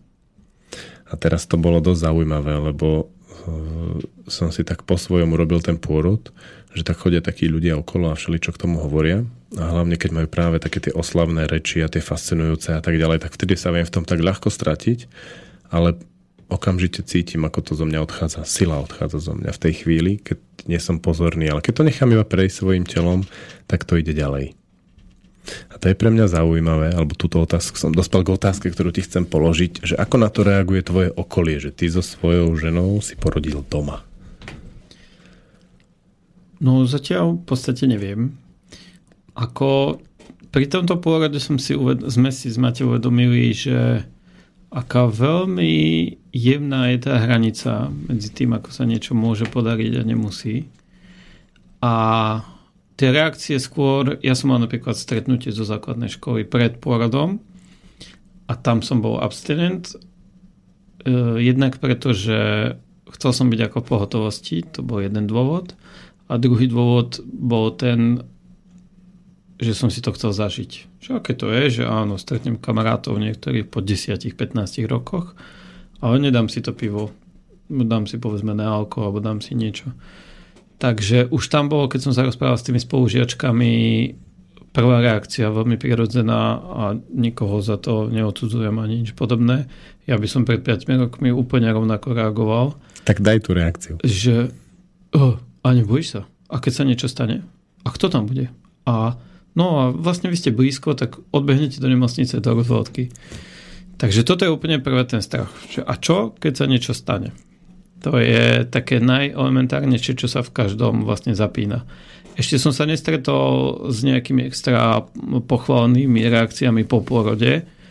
V podstate len kolegyňu našu staršiu som stretol, tá sa ma spýtala, či som neodpadol, tak som povedal, že som neodpadol. A ani necítim, že by to malo prísť nejako oprávnenie. Tiež sa veľmi rád ako v tom kúpem a určite by mi, no ty si taký hrdina, si to zvládol a tak. Ale skôr tam vidím, že tá moja úloha bola ako by minimálna. Že aj tým, ako som tam vlastne fungoval latentne, že som tam skoro ako keby nebol, občas som tam niečo postiskal. Takže necítim sa nejaký ako za to hrdina. Čo som, čo som eh, rád, že sme tým eh, akoby prešli a skôr to ťažké a to akoby hrdinské je to, že na tú cestu sme sa dali, lebo tá cesta vlastne otvára do toho, že veľmi veľa vecí zo vzťahu sa otvorí, čo doteraz sa vôbec neriešilo. Napríklad? Napríklad to, že ako budem reagovať pri niektorých situáciách, že prečo robím tieto uh, sarkazmy a tieto vtipky, keď uh, sa to povedzme nehodí, že čo, čím sa tým, čím sa, uh, čomu sa bránim tým niekedy. Aj vo mne to veľa, veľmi veľa otáznikov otváralo tú vec, ktorú sme spomínali, že ako reagujem na niektoré veci, keď mi niekto prikazuje a prečo tak reagujem. A k tomuto by som sa povedzme možno, že nedostal, alebo dostal vo veľa, meče, vo veľa takej plitkejšej úrovni, ako som sa dostal takto. No a zase zo strany ženy Mati sa otvárajú tie veci okolo bolesti, okolo toho, že, že čo je vlastne za tým domácim poradom. Či chce byť ako promo z pohľadu ženských kruhov, čo sa ukázalo teda, že nie. Že či to chce mať tak, že áno, moja kamarátka to dokázala, ja to musím dokázať. A veľa vecí takých, ktoré pri tomto, pri bežnom pôrode v pôrodnici by sa vôbec neotvorili, lebo ona, žena by tam prišla, či už do šťavnice alebo kdekoľvek inde, proste sa tam položí do starostlivosti tých lekárov a už to pre ňu akoby skončilo, už sa snaží len prežiť tie bolesti. A občas na niekoho skričí, že niečo mi tam viacej pridajte, uberte a tak. Ale už nemusí vôbec riešiť to, že som doma a mám ísť do tej nemocnice, nemám, zvládnem to, nezvládnem, odpadnem a keď odpadnem, tento chlap, čo je tu so mňou, čo spraví? Postará sa mňa, nepostará?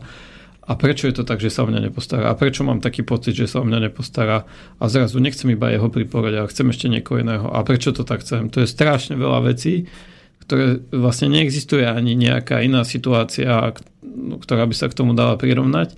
Snáď potom už len tie expedičné, ako som spomínal, že e, sedím v čo nepovedzme s kamarátom a ide o život. A čo spravím? Alebo sme v lese, stretneme medvedia, vlka, ja neviem koho, ide o život a ako, sa, ako zareagujem. A to, čo vznikne v tej situácii, tak to sú veľmi také veci. Ja som to teda neprežil, ale kto to prežil, tak uh, mi to podľa mňa potvrdí, že tam vzniká niečo úplne iné ako to, že ideme niekde len zakempovať. To je niečo ako vzniká u vojakov, keď v reálna vojna, reálny konflikt, bratstvo v zákope. Hm. Mne sa stala taká zaujímavá vec. Mali v nedelu stretnutie mužov a potom sme išli na pivo a vlastne sme sedeli na pive štyria a traja z toho rodili doma.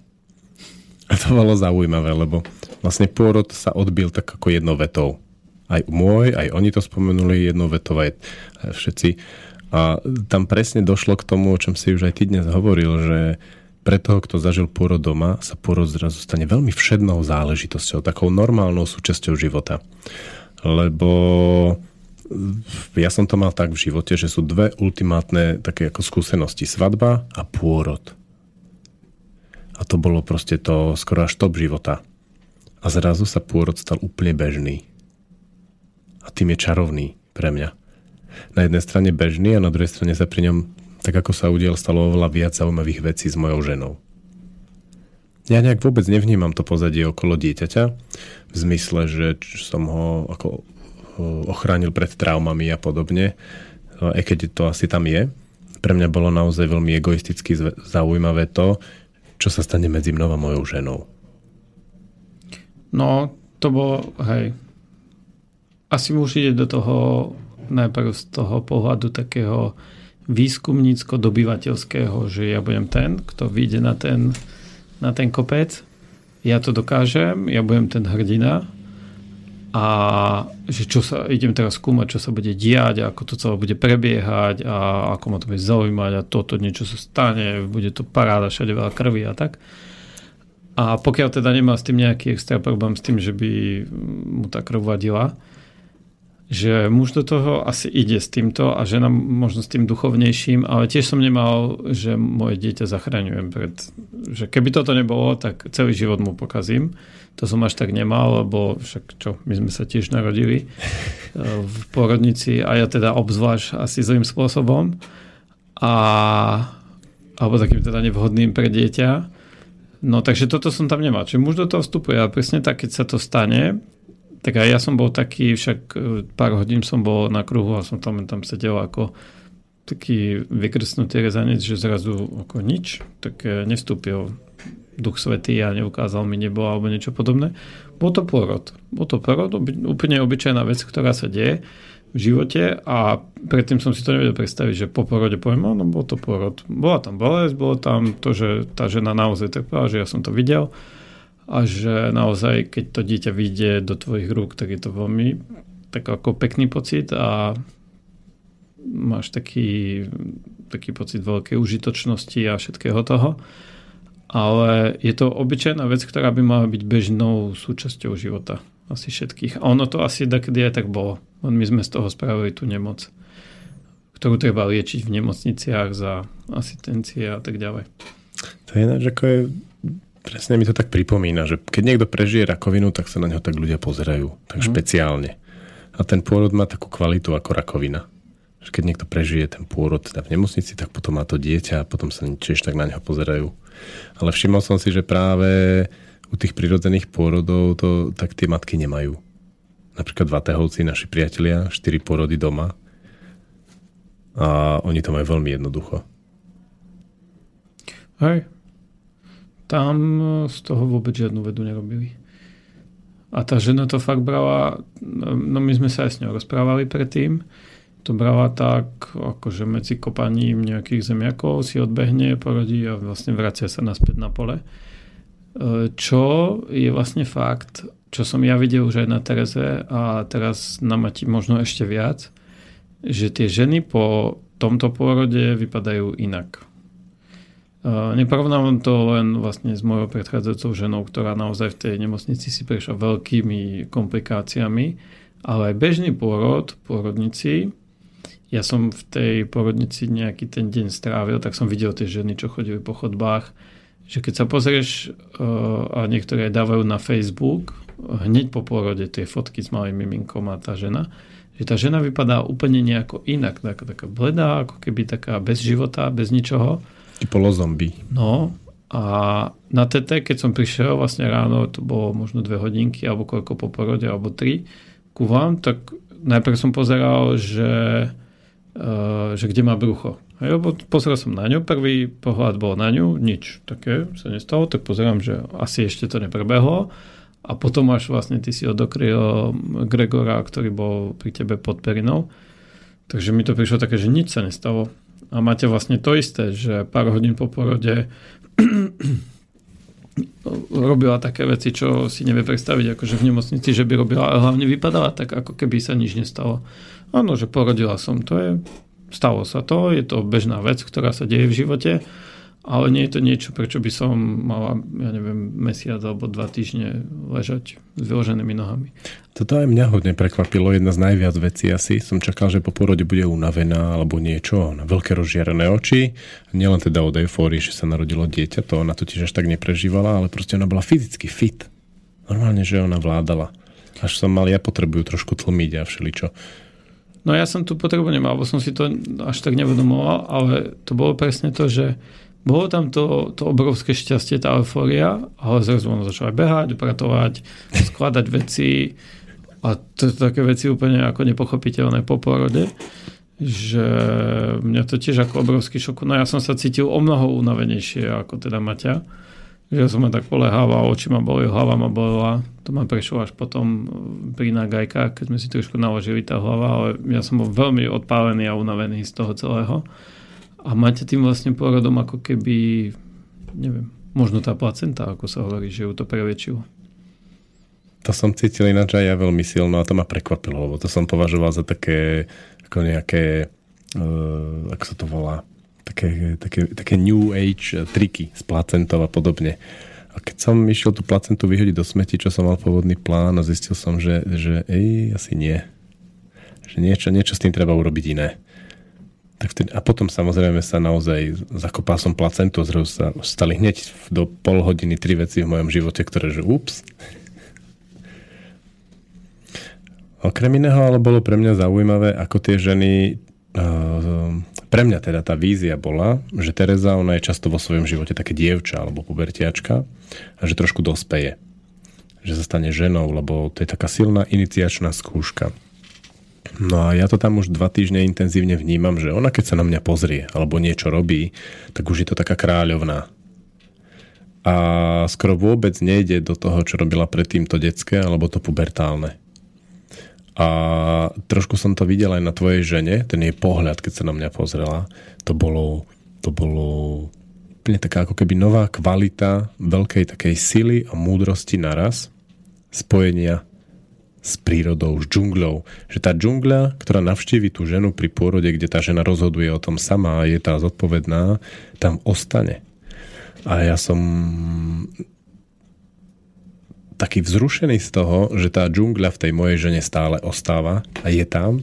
Pevne verím, že tam zostane. Trošku vnímam, že to záleží aj odo mňa, lebo predsa len v niektorých veciach tá džungľa ide proti mne a ja potrebujem ako keby to prijať že to, to moje, on v konečnom dôsledku nejde proti mne, ale proti niektorým mojim prejavom, ktoré nie sú úplne top, ako napríklad satíra, irónia a podobne.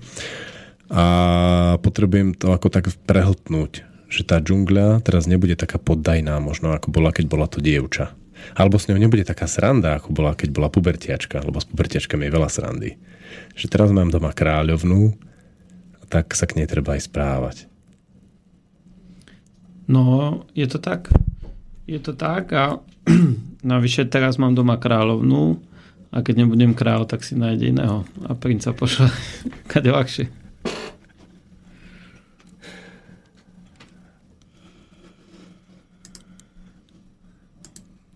Chcel som po takto vypointovanom bloku pustiť pesničku, ale som si to od smiechu zavrel. Takže kým pustím pesničku, tak teraz premostujem.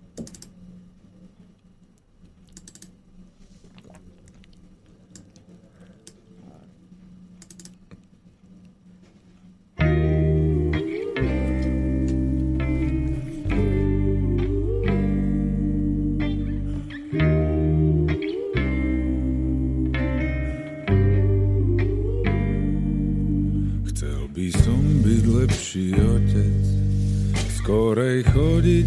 ťa obliec do suchých nohavíc. Zaslúžia si naše mami lepších synov, než sme sami, kto už nás vychová. Túžiš po viac pozornosti, po zaujme o drobnosti. Len zo pár slov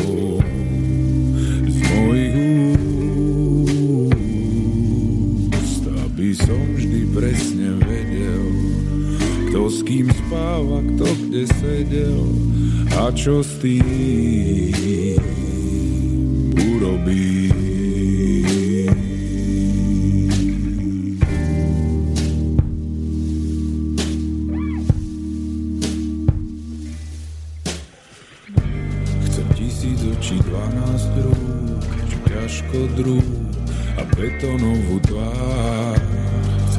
Teba nezabudnúť, sa neuhnúť, viem, že sa to dá.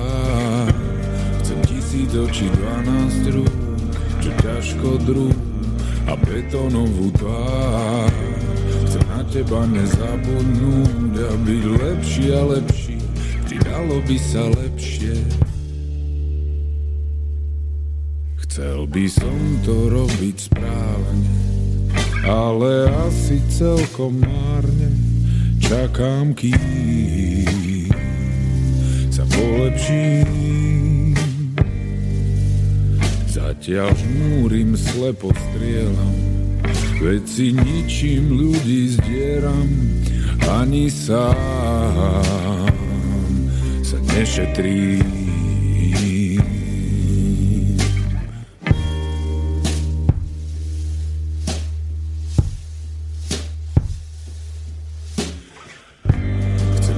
Tisíc očí, dvanásť krúh, čo ťažko druh a betónovú tvár. Chcem na teba nezabudnúť, sa neuhnúť, ja viem, že sa to dá. Chcem tisíc očí, dvanásť krúh, čo ťažko druh a betónovú tvár. Chcem na teba nezabudnúť a byť lepší a lepší, ti dalo by sa lepšie.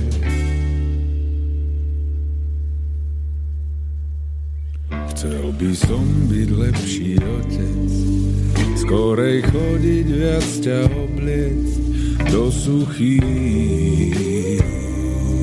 nohavíc.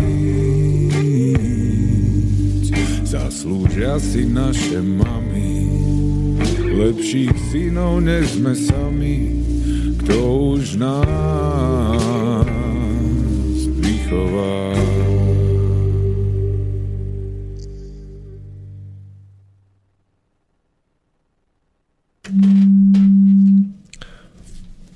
Vyzerá to, že naše ženy. To bola otázka, že kto už nás vychová. No ja cítim teraz tiež ako taký vnútorný tlak na toho kráľa, že ostať v tom princovi mi prípada také nepatričné. Že ona tá žena na to nejak ako veľmi nereaguje, ale cítim, keď idem pod jej úroveň. Úplne mám takú kontrolku v hlave vysvietenú. To bude teraz náročné asi. No, bude. V podstate ja to už mám. náročné, lebo presne tým, že ja som po narodení môjho prvého a jediného syna vlastného ostal akoby smutný a teraz tá žena. To bola prvá vec, že ako smutný a v také ako keby miernej depresii.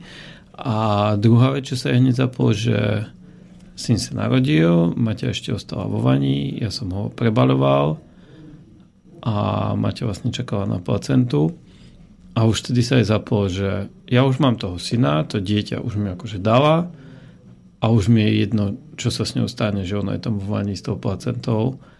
A ono je to naozaj tak, že e, to predpôrodné, tie veci všetky, čo sa tam diali, že tá žena bola v stredom vesmíru a s tým tehotným brúškom stále hladkanie a všetky tie veci, ktoré sa diali, zrazu naozaj tým porodom ako keby majú tendenciu, nie že tendenciu, oni skončia.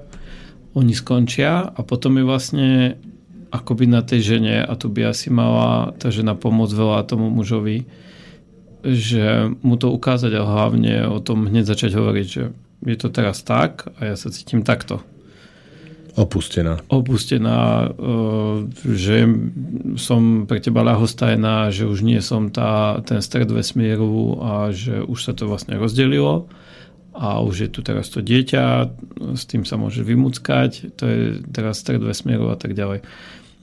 Takže e, toto je také veľmi dôležité aby o tom vedeli akoby hneď hovoriť. A tým v podstate my aj teraz žijeme s Maťou, že som to dostal hneď po jednom dni, po dvoch, dni, po dvoch dňoch eh, vlastne pred seba, že áno, je to takto, ja to teraz vidím a presne mi vlastne povedala, čo je, ako je a ja som mal chvíľu tendenciu ísť akoby do toho, že no ale počkaj, to nemusí byť všetko tak, ako ty si naplánuješ, že ja teraz budem podľa tvojich šablón žiť a že, nie že žiť, ale že sa idem zachovať, dávať ti pozornosť tak, ako presne ty vyžaduješ, lebo ja to mám nejako inak a ja ti to môžem dať inak. Ale v podstate to bol len ten program, ktorým som zapol tú ako keby obranu pre, pred neviem čím že ona teraz na mňa má nejakú požiadavku, ja automaticky musím ísť do protiútoku, aby som mal čas v zákope si niekde rozmyslieť, čo vlastne idem spraviť a ako to spravím. namiesto toho, aby som, sa, aby som sa postavil tomu superovi pomyselnému a čelil, je to takto a chcem to spraviť takto alebo takto. Takže áno.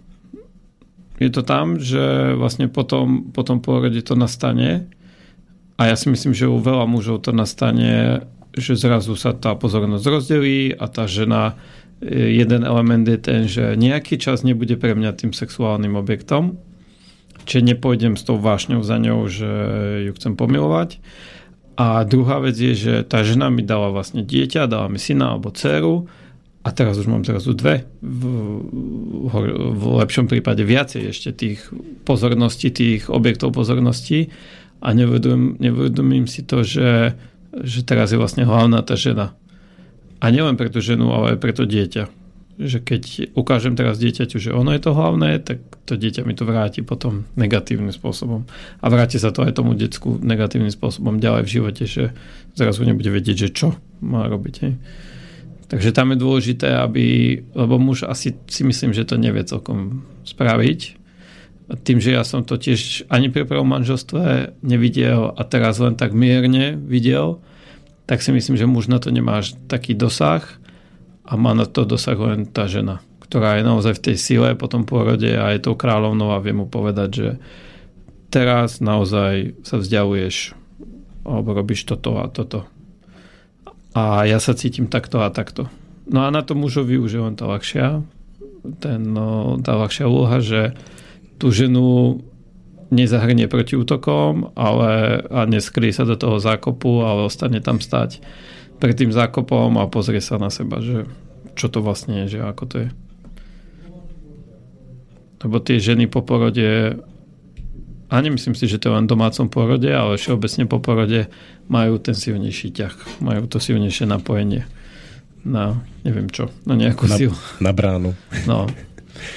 No určite, ako ja cítim, že najmenej do roka tá žena bude rozhodne v sile Eh, cítim tam ešte jednu vec a to je to šialené odlúčenie, ktoré práve muž zažíva vo chvíli, keď je v nemocnici. To, ako tá moja spomienka na nemocnicu je veľmi živá. Že vlastne 5 dní, ktoré sú možno jedny z najsilnejších v živote toho, toho páru, kde sú obidvaja veľmi v sile, veľmi v eufórii, veľmi naladení, strávia vlastne oddelenie, bo nie sú spolu. A keď si teraz eh, uvedomím, čo sa koľko veľa vecí sa za tých 5 dní dialo medzi nami a tým škvrňom, keď sme vlastne sa zžívali s tým, že on už je tu a po tých 5 dňoch by som až mal vojsť do toho, tak to je skoro až nepredstaviteľné. Ako toľko veľa vecí, čo by mi ušlo, toľko veľa vecí, čo už bolo ako takých problémov alebo úloh, ktoré tá žena riešila a veľmi s chuťou bola v tom, že som jej pomáhal ich riešiť, niektoré som vyriešil a teraz situácia, že ona by sa naučila to riešiť všetko sama a tým pádom už tá by sa len spoliehala na seba sama a už ja by som mal vojsť do toho a zase sa nejak začať podielať na tom spoločnom živote. To je veľmi ťažká predstava. A mne sa pri pôrode presne ako sa on narodil, tiež ako som ho držal v rukách, e, veľmi silno, tiež som plakal, e, prišli spomienky vlastne na môj vlastný pôrod som ako nikdy som si veľa nepamätal z detstva, ale teraz úplne jasne som zažíval tie pocity toho dieťaťa, ktoré odnášajú niekde preč od mami. Otec sa na ne nechyrovalo a je niekde tam v inkubátore a teraz ten, ten stres, to, to, to je veľká čierna diera vlastne. To zo mňa tak riadne odišlo. Bola to taká celkom slušná terapia. No, No ja som to mal vlastne rovnaké. I keď som nevedel, že to je to vtedy a prišli sme, alebo pozreli sme sa na to cez takú veľmi jednoduchú terapiu s Maťou až potom, deň, možno aj viac ako deň, ako 24 hodín potom, že mne prišla obrovská ľútosť z niečoho. Im syna, ja som bol ten, ktorý prvý chytil do rúk.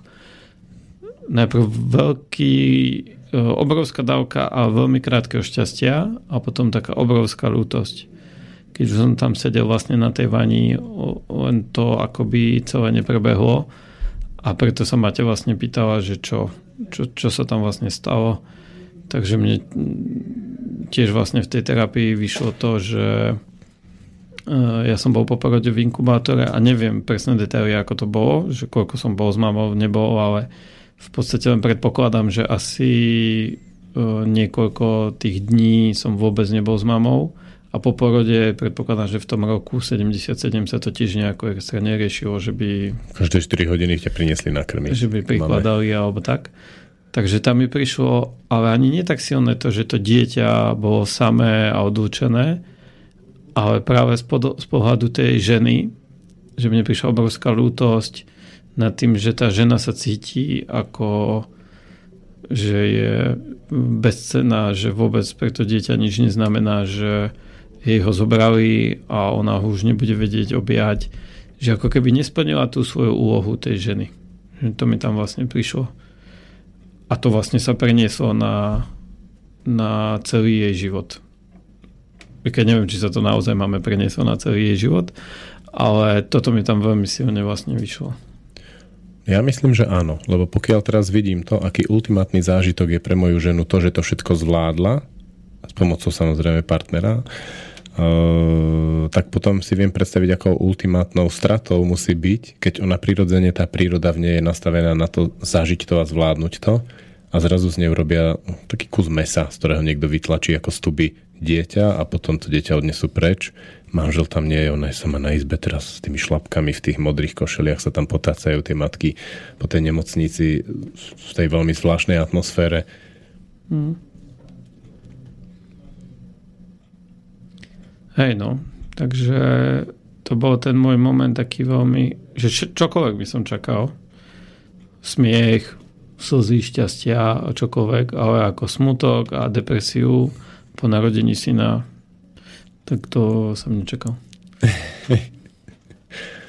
No to je ako s tým počatím. Bolo to také prekvapujúce, no. tak ten pôrod priniesol prekvapujúce rozpoloženie. To je zaujímavé. No, vo mne to každopádne otvorilo veľkú chuť pokračovať v tom. Až ma prekvapuje, že obidva sme vlastne už ku 40 už ako tie tela nie sú ako za mladí, hej už. Ale je to, je to vec, ktorú ma láka objaviť. Buď to ma láka stať sa dulom, alebo, alebo ma veľmi láka teda to robiť to svojou ženou ešte, ešte aspoň raz alebo dvakrát, lebo som zvedavý, predsa len tam niektoré veci, ktoré by som ešte chcel vyskúšať trošku ináč, ešte sa ináč na to naladiť. Tá zvedavosť bazálna je vo mne veľká. Ako to máš ty? No áno, tým, že vlastne som tým prešiel, to je ako keď muž vidí na nejakú horu, tak si povie, no áno, vyšiel som tam na tú horu, ale vlastne na čo mi bolo áno, keď o nič nešlo také, a mohol som si to lepšie vychutnať. Takže tam je, tam je áno, je také, že, že to vlastne nič nie je, že je to veľmi niečo, čo ma posunulo, čo sa mi páčilo, kde som zažil ženu nejako inak svoju, ako som to teraz nepoznal. Takže určite podobne, že áno. I keď tá žena momentálne, tam moja Maťa, e, momentálne takže sa pozerala na mňa, takže ako že čo, veď som ti dala dieťa, čo, ako čo, úlohu som splnila. Čiže tiež si už ako otvoril tú tému. No, no dneska v aute napríklad, že dievčatko.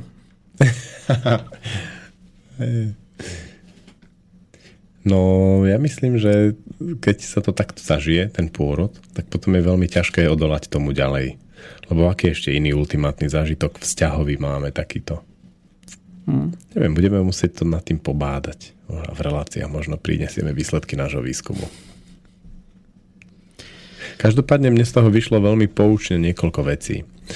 Prvá je, že pôrod, tak ako je nastavený prirodzene, je vec partnerov.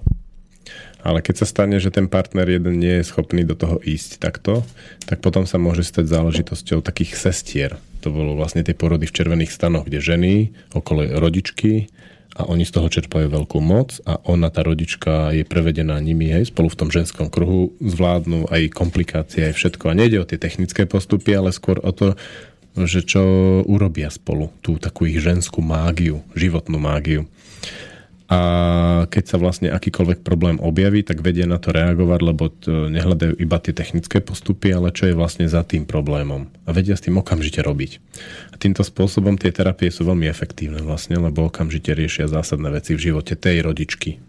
A keď je rodička ešte 9 mesiacov na to pripravovaná v kruhu žien, tak e, to musí mať obrovskú moc. My sme to vlastne trošku zažili, že sme mali veľmi inteligentných sprievodcov tehotenstvom, ktorí nám pomohli sa na to pripraviť tak, že počas porodu už sme nemuseli robiť žiadne zásadné terapie. Ale viem si presne predstaviť, že keby niektoré tie momenty sme si neodžili počas tehotenstva, tak ten porod by mohol byť dosť náročný a komplikovaný. No a teraz to sesterstvo tých žien, keď zafunguje a urobí sa to, tak sa to narodí a je to vlastne v tom sesterstve. A ten muž je tam už trošku ako taký štatista. Je to tro- preňho, z jeho pohľadu je to trošku tá nemocničná situácia. Ale však keď e, to tak je, tak už to tak je. No. No a potom tá najhoršia verzia, alebo taká tá najkrízovejšia je, že keď tam nie sú ani tie sestry, ani, ani ten muž, tak potom treba ísť do nemocnice a zachovať aspoň ten holý život a potom sa nejak prepotácať tými problémami, ktoré prídu. Uh, pre mňa je zaujímavé, máme takú známu, Verona, ona tvrdí, tiež je tehotná, že chce mať pri pôrode práve tie ženy a viac žien, dokonca svokru alebo svoju vlastnú sestru a tak. Možno ešte zväčšiť ten okruh, lebo je tomu hodne otvorená, tomu sesterstvu pôrodnému. A budem veľmi rád, potom si ich pozvem do relácie a budem zvedavý, ako tam to sesterstvo, ten kruh žien pri pôrode vlastne fungovalo. No, Maťa si to vlastne nakombinovala nech síce neplánovanie, ale že mala tam aj tú sestru, mala tam aj partnera. No ťažko povedať, aký to bol teda vlastne pôrod. Či to bol sesterský alebo partnerský. A mne tiež ako obrovsky dôležité, ani nepríde to, že všetky ženy rodte teraz doma, bo to je to správne a prirodzené a zatratiť všetkých, čo sú pôrodníci. Ale skôr je o mnoho dôležitejšie, aby od počatia do toho celého procesu bol zapojený aj muž. A nielen tými prípravami, že cvičenie na fidloptách a učíme sa dýchať a tak, tými technickými, ale aj tým, že čo je, čo sú tie, čo je ten prvý trimester, čo sa tam dá prežiť, e, čo je to, že zrazu máme iné konflikty, ako sme nemali. A o tom by sa malo, myslím, ako veľa hovoriť asi najviac lekári by mali o tom hovoriť, čo myslím, že vôbec nehovoria. Že toto je dôležité, že tak dobre, niekto sa môže potom rozhodnúť, že ja to nedám, ja idem do tej pôrodnice. Ale už len to, že si spolu absolvujú celú, celý ten priebeh a že do toho začiatku až do konca bude zapojený ten muž, i keď jemu môže byť na konci povedané, že nie, nebudeš pri pôrode. Chcem tu mať, ako vraví, že 5 žien, alebo chcem ísť do tej pôrodnice a môžeš byť v izbe a počkať ma a toto je tvoja úloha tak i napriek tomu e, vidím, že tí muži, ani ja vlastne pri prvom tehotenstve mojej ženy som to bral ako, áno, rastie brucho, Uh, ja neviem, niečo bude, budú komplikácie, nebudú, ako nejako sa ma to netýka, keď to bude na svete, tak mi daj vedieť nejako takto. Uh, ja akože tie peniaze dáke zoženiem, aby bolo na sunára, teda na mlieko a na plienky.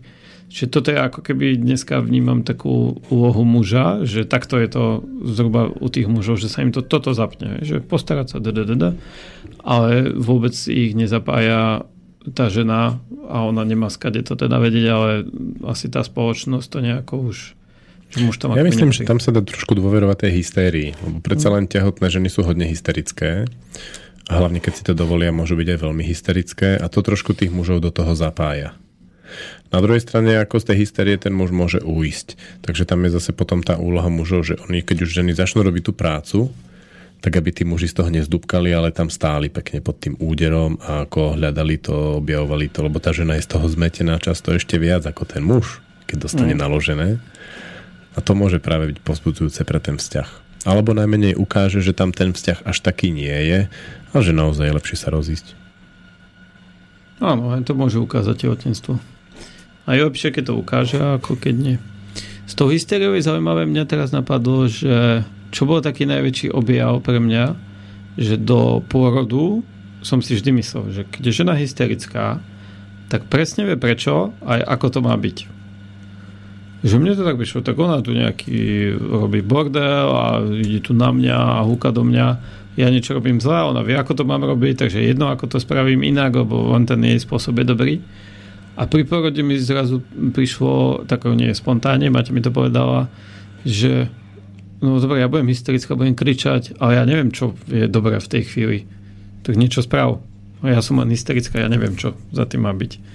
A to som mal ako strašné novum, čo je trošku aj hamba v 39 rokoch pomaly. akože, po dvoch manželstvách. Aj po dvoch manželstvách, že, že je to tak, že tá hysteria nie je o tom, že tá žena to vie, ale že ona to vlastne nevie. Že toho muža má na to, aby jej povedal, prečo je hysterická. ale nie, ani povedal, ale skôr to ako zariadil, že, že nemusí až tak byť. No a toto som sa dozvedel možno vďaka tomu, že tá žena prešla moja tým pôrodom, že už z toho pohľadu tej kráľovnej mi to mohla povedať. Že ja neviem, tej hysterii máš spraviť ty niečo. Že ja len som hysterická.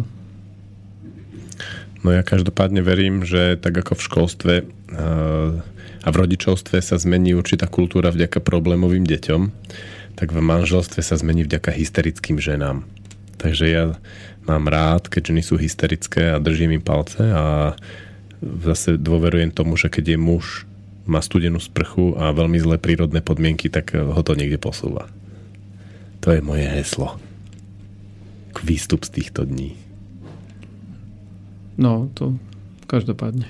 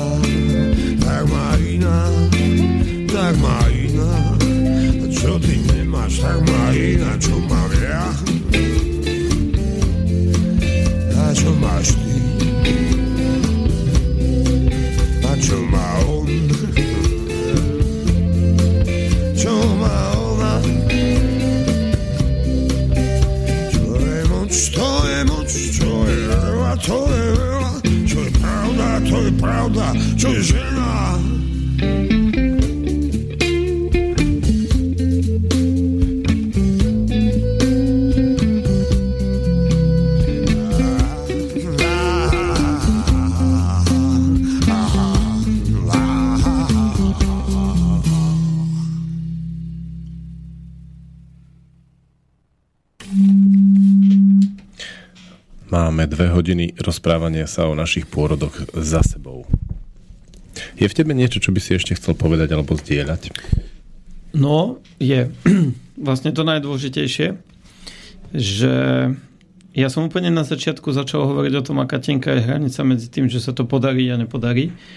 A len chcem povedať a tak, e, takým ako písmom do neba vypísať pre tie ďalšie mamičky, že nehovorte termín pôrodu nikomu, čo sme vlastne spravili my tú chybu a máte tú chybu, lebo keď ten termín sa zrazu ako keby nesplní, tak tá, všetci tí, koho začnete stretávať a čo každý, každodenné otázky a už to je a ešte si celá a tak ďalej, sa stanú to, že to spraví vlastne ešte ťažším. A v tomto prípade ten termín nebol ani oprávnený, lebo my sme mali termín ako v knižke napísaný 9 ale tým, že Tete vlastne o dva týždne skore porodila, ako neskore voči sebe, ale voči nám ako keby, tak to bolo také ťažké, že tá spoločnosť ako keby nás dotlačila k tomu, že a je to normálne a nebude to problém a už to mešká, ako to bude, keď to bude ešte meškať a už sme videli, že aj tak to skončí v nemocnici na oxytocíne a tak ďalej. Takže toto je také, také to dôležité, že ako nenechať sa ovplyvňovať tou spoločnosťou a tými ľuďmi, ktorí síce nechtia, ale trošku to potom stiažujú. A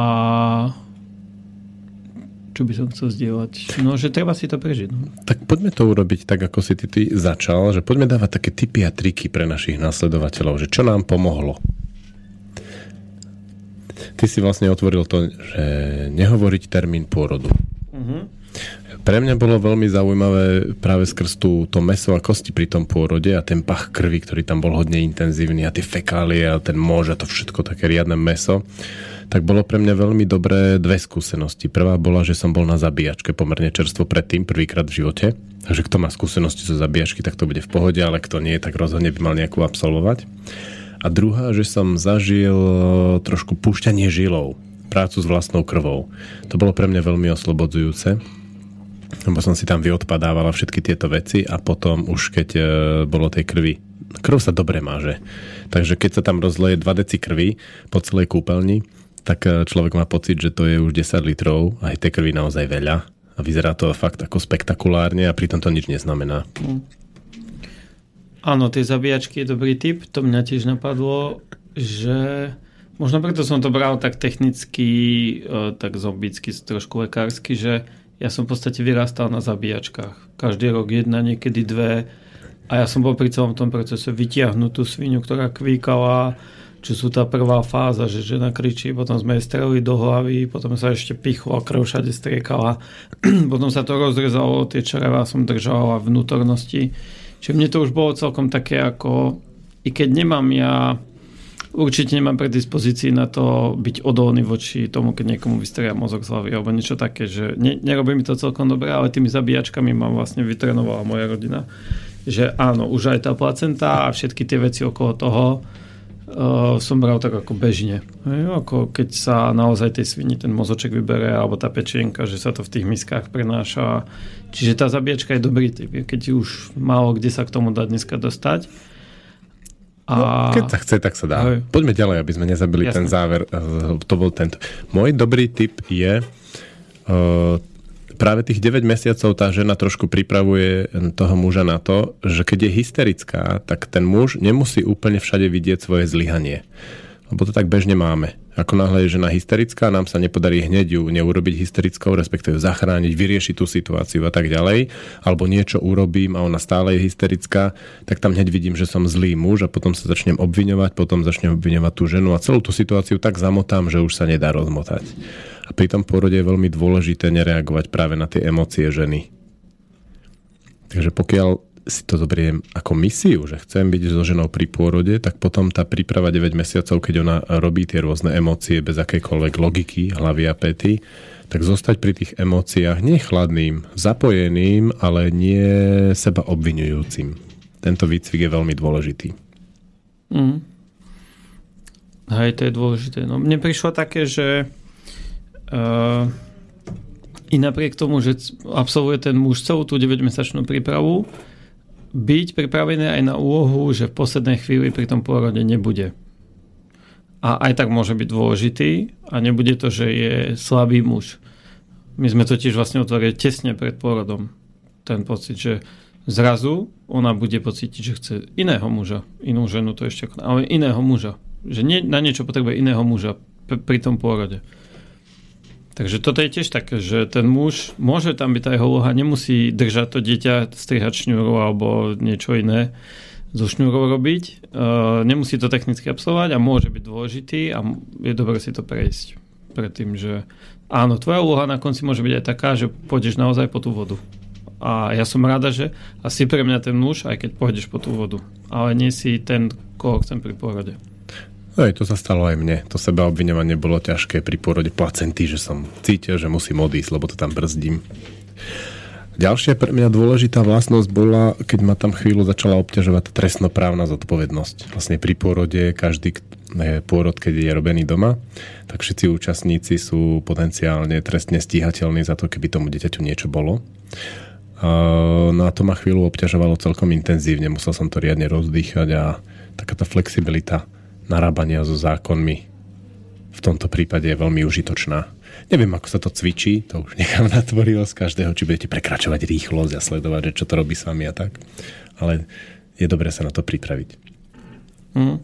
Toto som ja nemal, ale čo sú tie strachy, že či sa niečo stane alebo nestane, tak mne tam pomohlo také, že som si predstavil, že ten život, aký je obrovský silný a to dieťa, keď kope v tom brúšku, aké šupy to dáva už, keď to má povedzme 8 mesiac, 7 mesiac, tak som si predstavil, že to je pomaly aj o mnoho zložitejšie to pokaziť, ako nepokaziť. Akože zastaviť, že to dieťa sa predsa samo, keď chce a má ten čas, tak sa dostane z toho brucha, aj keby sme robili, čo by sme chceli. Uh, náš uh, Jerg už vlastne tiež mal obmotanú popočníkovú šňúru okolo krku a skoro sme si to nikto ani nevšimli, až máte len tak sucho, odmotajte mu to, má to zamotané. Tak my teraz sme to tam sa snažili čím najrychlejšie obmotávať. Takže tam v podstate niektoré tie veci sú len také bubu, bubu čo máme, že čo keď šňúra a zadusí sa a nevíde a neviem čo. A skôr, keď sa dobre spraví tá príprava, tak z tohto podľa mňa takých 90% vecí nemusí byť. A verí tomu, že ten život je predsa taký silný, že on to dokáže. Ten malý to dokáže a aj tá žena to dokáže. Takže asi mne to pomáha, že ťažšie je to pokaziť. Ako to, akože nejdem ja to zachraňovať alebo vyrobiť ten pôrod, ja to idem nepokaziť. To je dobrý postup. A tam je vlastne mne s tým súvisí bod, e, keď mám nejaký impuls, tak rozlíšiť, či ten impuls niečo urobiť alebo naopak niečo neurobiť, čo by som chcel urobiť, z čoho to vychádza. Lebo niekedy som mal, že mi to vyšlo z môjho strachu alebo obavy, aby presne sa niečo nepokazilo, aby niečo zdravotne, aby niečo proste nejakým spôsobom, aby som ja bol dobrý chlapec, dobrý muž pre svoju ženu. A ako náhle to bolo z tohto východiska, tak som sa vždy zvrátil. A to bolo dobré. A naopak, keď to bolo čisté, že to vyšlo z tej prírody, z tej situácie, tak to bolo dobré. A bolo tam pár takých vecí, ktoré som urobil úplne spontánne a zistil som z reakcie ženy, že boli veľmi na mieste, že jej to hodne pomohlo.